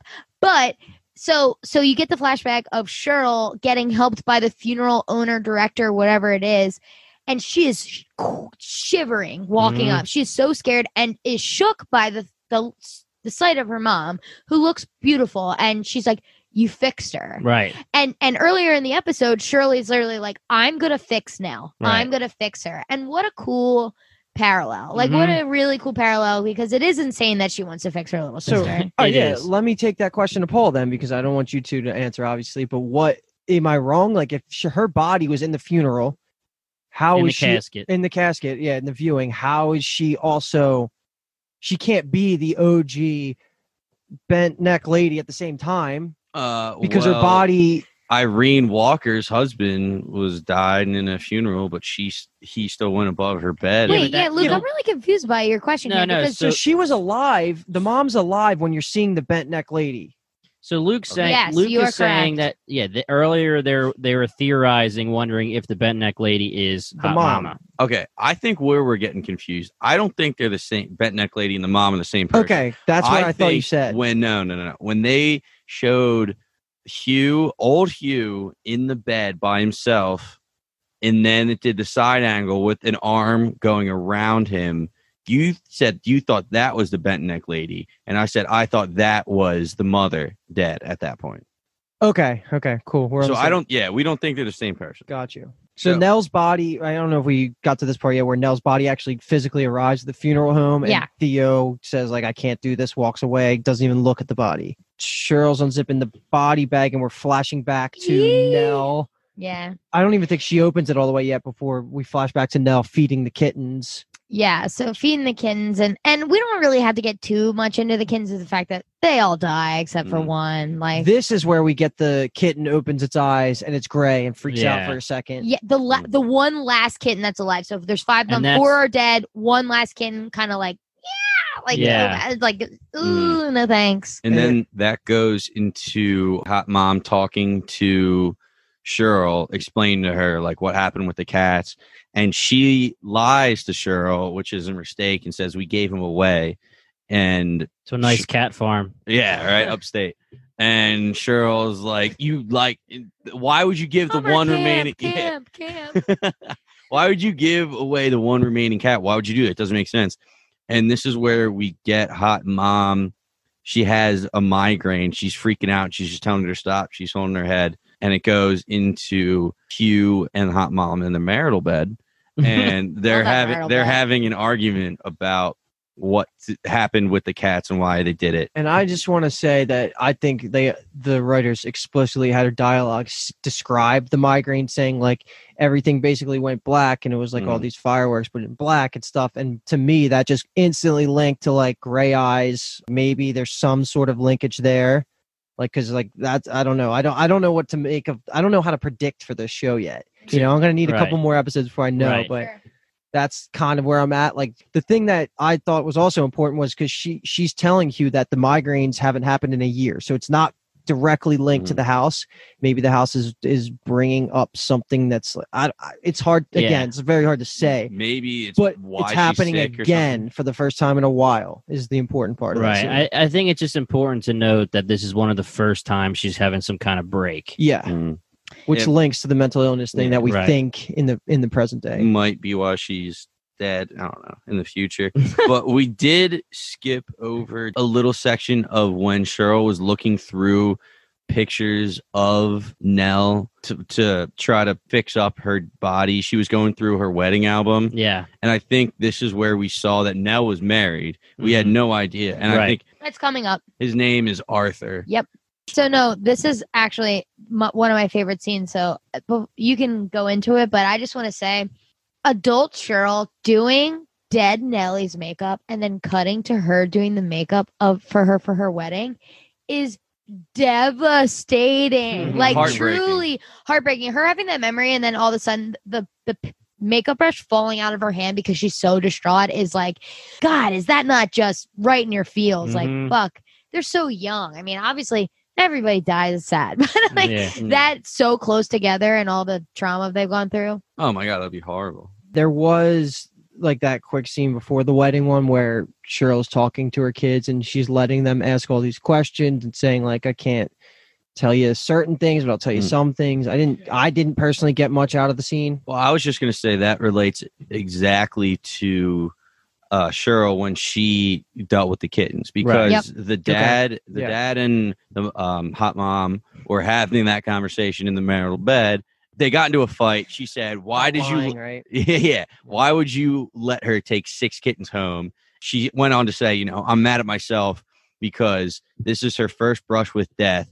And I had a chance to, you know, save her from it or kind of help her through it. And I got a migraine attack and blew it. So now she's going to be fucked up. She does also say that migraines come at the worst time. I don't know if that's relevant, but that could be like in the future if there's anything crazy happening in the house, she might Mm. start seizing Um, up. But the hot mom was beating herself up because she was like, I had one chance and I lied to her because I thought it would make it easier. Now, when Cheryl is old, this is her kid's first experience with death. She says to him, I'm not going to lie to you. If you Mhm. have questions, tell me what it is. Um, and That's then that she's, subtle good writing. yeah, Yeah. yeah, Yep. it was nice. It was her first brush with death, and it did change her for the rest of her life. Yep. Cheryl is so like, bleh. like literally, I, I have a note that's saying Shirley looks like she's acting like someone who is sad, not that someone. She's like looking down. She's like, yeah, I'm just really sad. Yeah. Like, dude, was. come on, bro. I didn't get it. I didn't think it was Okay, that good bad. because I I like her. I've seen her in so many things. This was probably my favorite thing that she's in. Yeah. She's in Grey's Anatomy. She's in a lot of stuff, but I'm like, mm, She's in Twilight, so. yeah, she's in Twilight. But no, I I Oh, took shit, it she is. I took it in Why would you keep talking about Twilight tonight? It's insane. I took it as she's hiding her emotions and just trying to let just trying to push them away by saying I'm sad. So kind of like that better. You know, like if she be if she ends up being sad, she's gonna break down and be crying in front of the kid. Wait, have we missed any ghosts that you found to this point in this episode? No, Besides no, I didn't one? find any others in this episode, and I actually looked up this episode because I didn't find enough, and there isn't too many in this episode. The one, I don't know how I would ever have found it. So Like you you saw a picture of it and you were like, Uh, no yeah, way. Okay, exactly, okay. exactly. Yeah, we're looking at a couple right after this podcast. One other quick thing about the scene as she's fixing Nellie. There was a statement earlier on that saying when they found Nellie's body in the house, she was in a pool of her own blood, insects like all in her body because it took a while. So not only are you working on your sister who passed away, her body looks completely destroyed. Like when she unzips it and looks down, it looks nothing like her. There's Right. bruises, bruises and lesions and bubbles on her head, and it's just nasty. I couldn't imagine doing that. That's Uh, literally Shirley's reason for wanting to do it. She's like, mm, I could I could explain to you how to do it, but by the time I'm done, I'd already be done. So Right. let me just. And I'm like, you are crazy. Yeah, that that I was a- mean, they're all cool. telling her that too. mhm, All right, so let's dissect that quick wedding scene now because we kind of mentioned it earlier. mhm. So, like Kathleen was saying, they do an excellent transition of having present day Cheryl fixing up now into her giving the makeup on her wedding day. They're having a little conversation. Steve comes in, does a dumb brother quote, whatever, nothing really important Mhm. there. Just enough to say that Cheryl. This is after the scene that Cheryl freaks out at him about the book. Yes, so yeah, this is there's still a decent enough relationship, at least between Steven and, and Nell to be there and stuff. But that's when Luke rolls up. Cheryl catches, like, sees the car pull up and, like, runs outside. So, like, I'll be right back real quick. Starts having a conversation with him. Luke thinks he's doing the right thing by showing up to the wedding, being there for Nell, but he's high as balls. And Cheryl just says, like, this is not about you. You're not going to ruin this day for the family. Here's 200 or 100 bucks. Get the hell out of here. Don't come back. Right. You can shoot up the rest, is what she says, which is so fucked up. Yeah. Yeah. and he takes it and goes away too, which is crazy. Just as he did in the first episode Yeah. from Steve. yep. Yeah. Well, this is weird because I didn't know how to feel.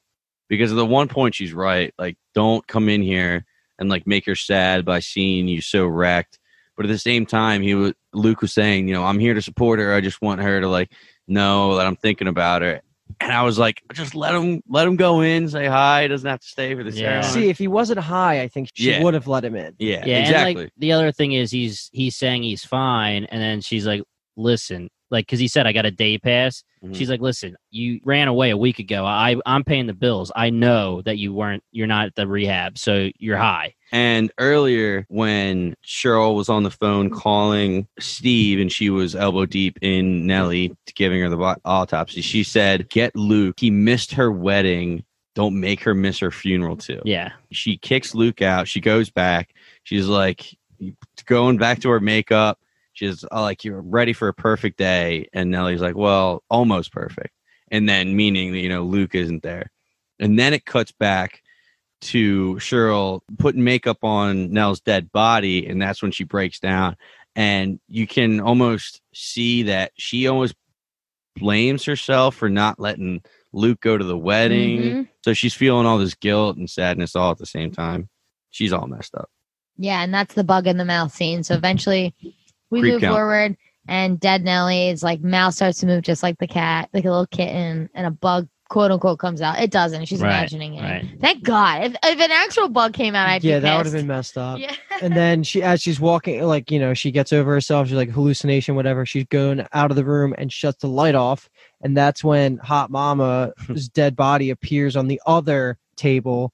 And why did they have to? I was so good this whole episode. I was like, nothing here is gonna make me feel weird when I'm going to bed tonight. and then you know, she sits up with her gray eyes and just like Mhm. kind of looking at her, smiling a little bit. And I was like, God damn it, that's so creepy. Yeah. Tell me that was a sl- that was a Oh, yeah. dude, like three. Yeah. Because she comes up and then she pulls up the purple box Yes, he's giving that's it to her. Yep. and then she lifts it and you hear a little meow. Yep. And it's like, oh my God, this is horrible. the next thing we see is the very last shot is when she's upstairs in the funeral home uh, the funeral home cheryl is that is and she's walking out hitting all the lights off and then you see the forever home model in the beginning of the episode and the porch lights flash a couple times Yeah, boy, do Yeah. they. twice Twice. that's what a couple means I think that's such a cool scene because it's on to the left. The, the house is to the left, and you're literally watching her full like journey all the way up the stairs while the house is still in focus, and you know Yeah. to look at the house. Like you know you have to look at it. honestly was expecting another one of the uh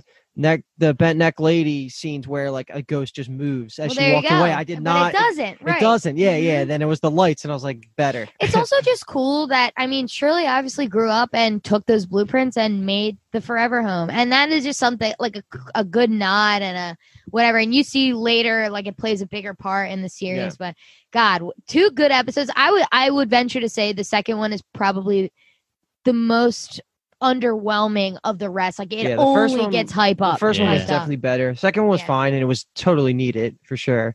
But I'm, I I'm so excited to watch the next episode because I know it's theocentric. I already like looked at the description and stuff, and I was like, yes, this is going to be a crazy good episode. Yeah, same thing. I mean, we got so little Theo feels like the first two episodes, but we already know so much about her, but not how like she got there. So I need to know the gloves. I need to know how that happens.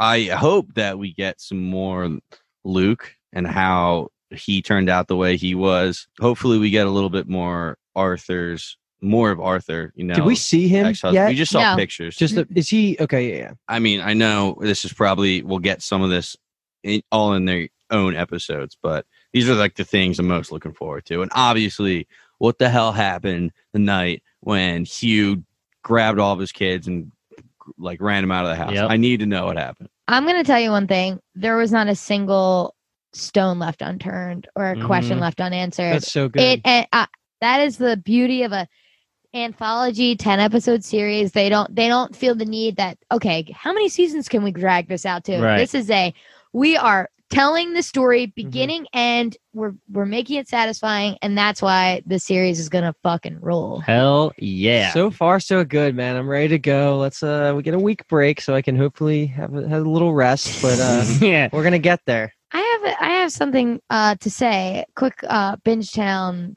something to do uh bang kill marry Favorite part. Yep. uh we've got nell hot mama and theo Oh shit. Okay. The three I would have easily picked as the top three. Of course, I was not putting Cheryl. No offense, Cheryl, but I had to put Hot Mama instead of Cheryl. Can't Mm. do the three sisters. Cheryl would have been a kill every time from all three of you, and I know it. Nell, Hot Mama, and Theo. and the, oh god, I Right. can't. I can't. I'm not killing anyone. I'm killing myself because I'm so It's, happy. it's tough because I would like to say all three of these at their peak, not crazy, but you haven't met them yet. Right. Um, and you have you will meet them at their at their best selves. And their worst. So just go by the first two episodes. Like Yeah. what you know. Oh, We're talking their characters. Yes, them. not the actresses, the Okay. characters. Well, I think so. I'm gonna marry hot mom. even though Are you she's going to be in the marital bed with her? And- oh yeah, we're gonna bless the marital bed.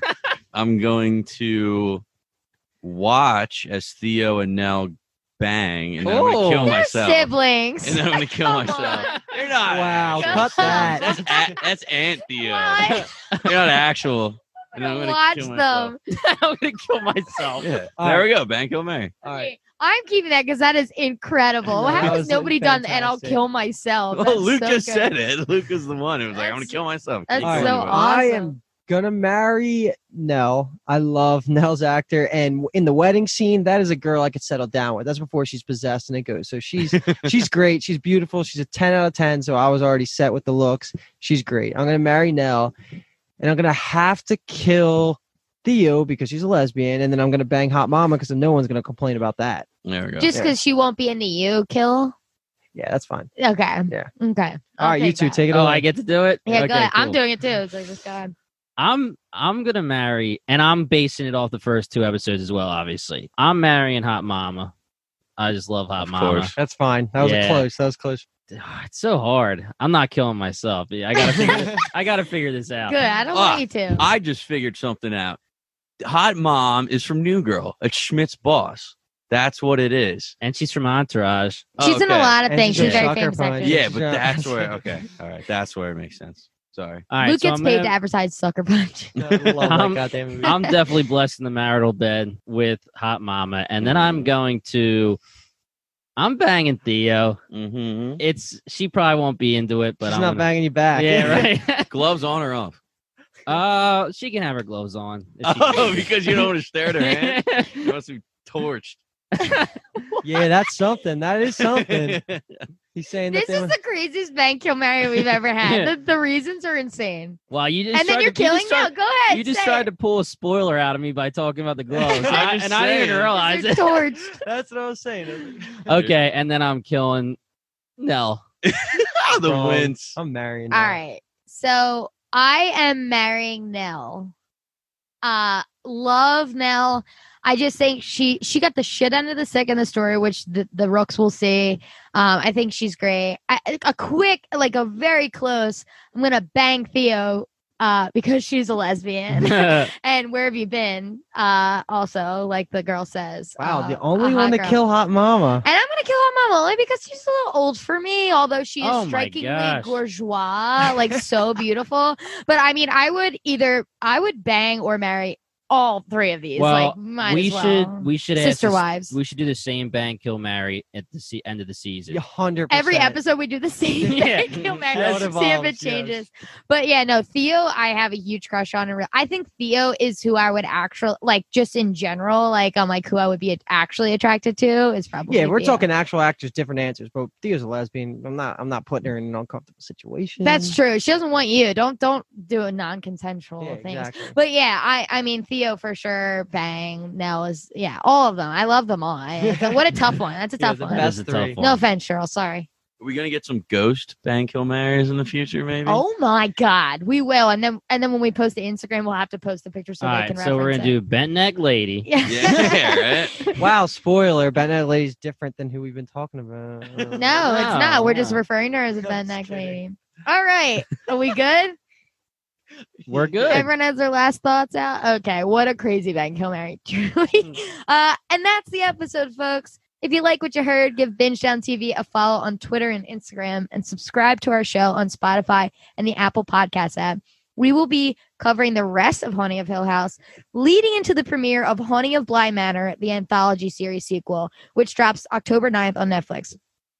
If you like what you heard, which I already said, I think, we have episodes covering Spartacus, the CW Powerhouse, The Hundred, Netflix series Curse, and Amazon Prime's The Boys. Thanks for listening and stay spooky.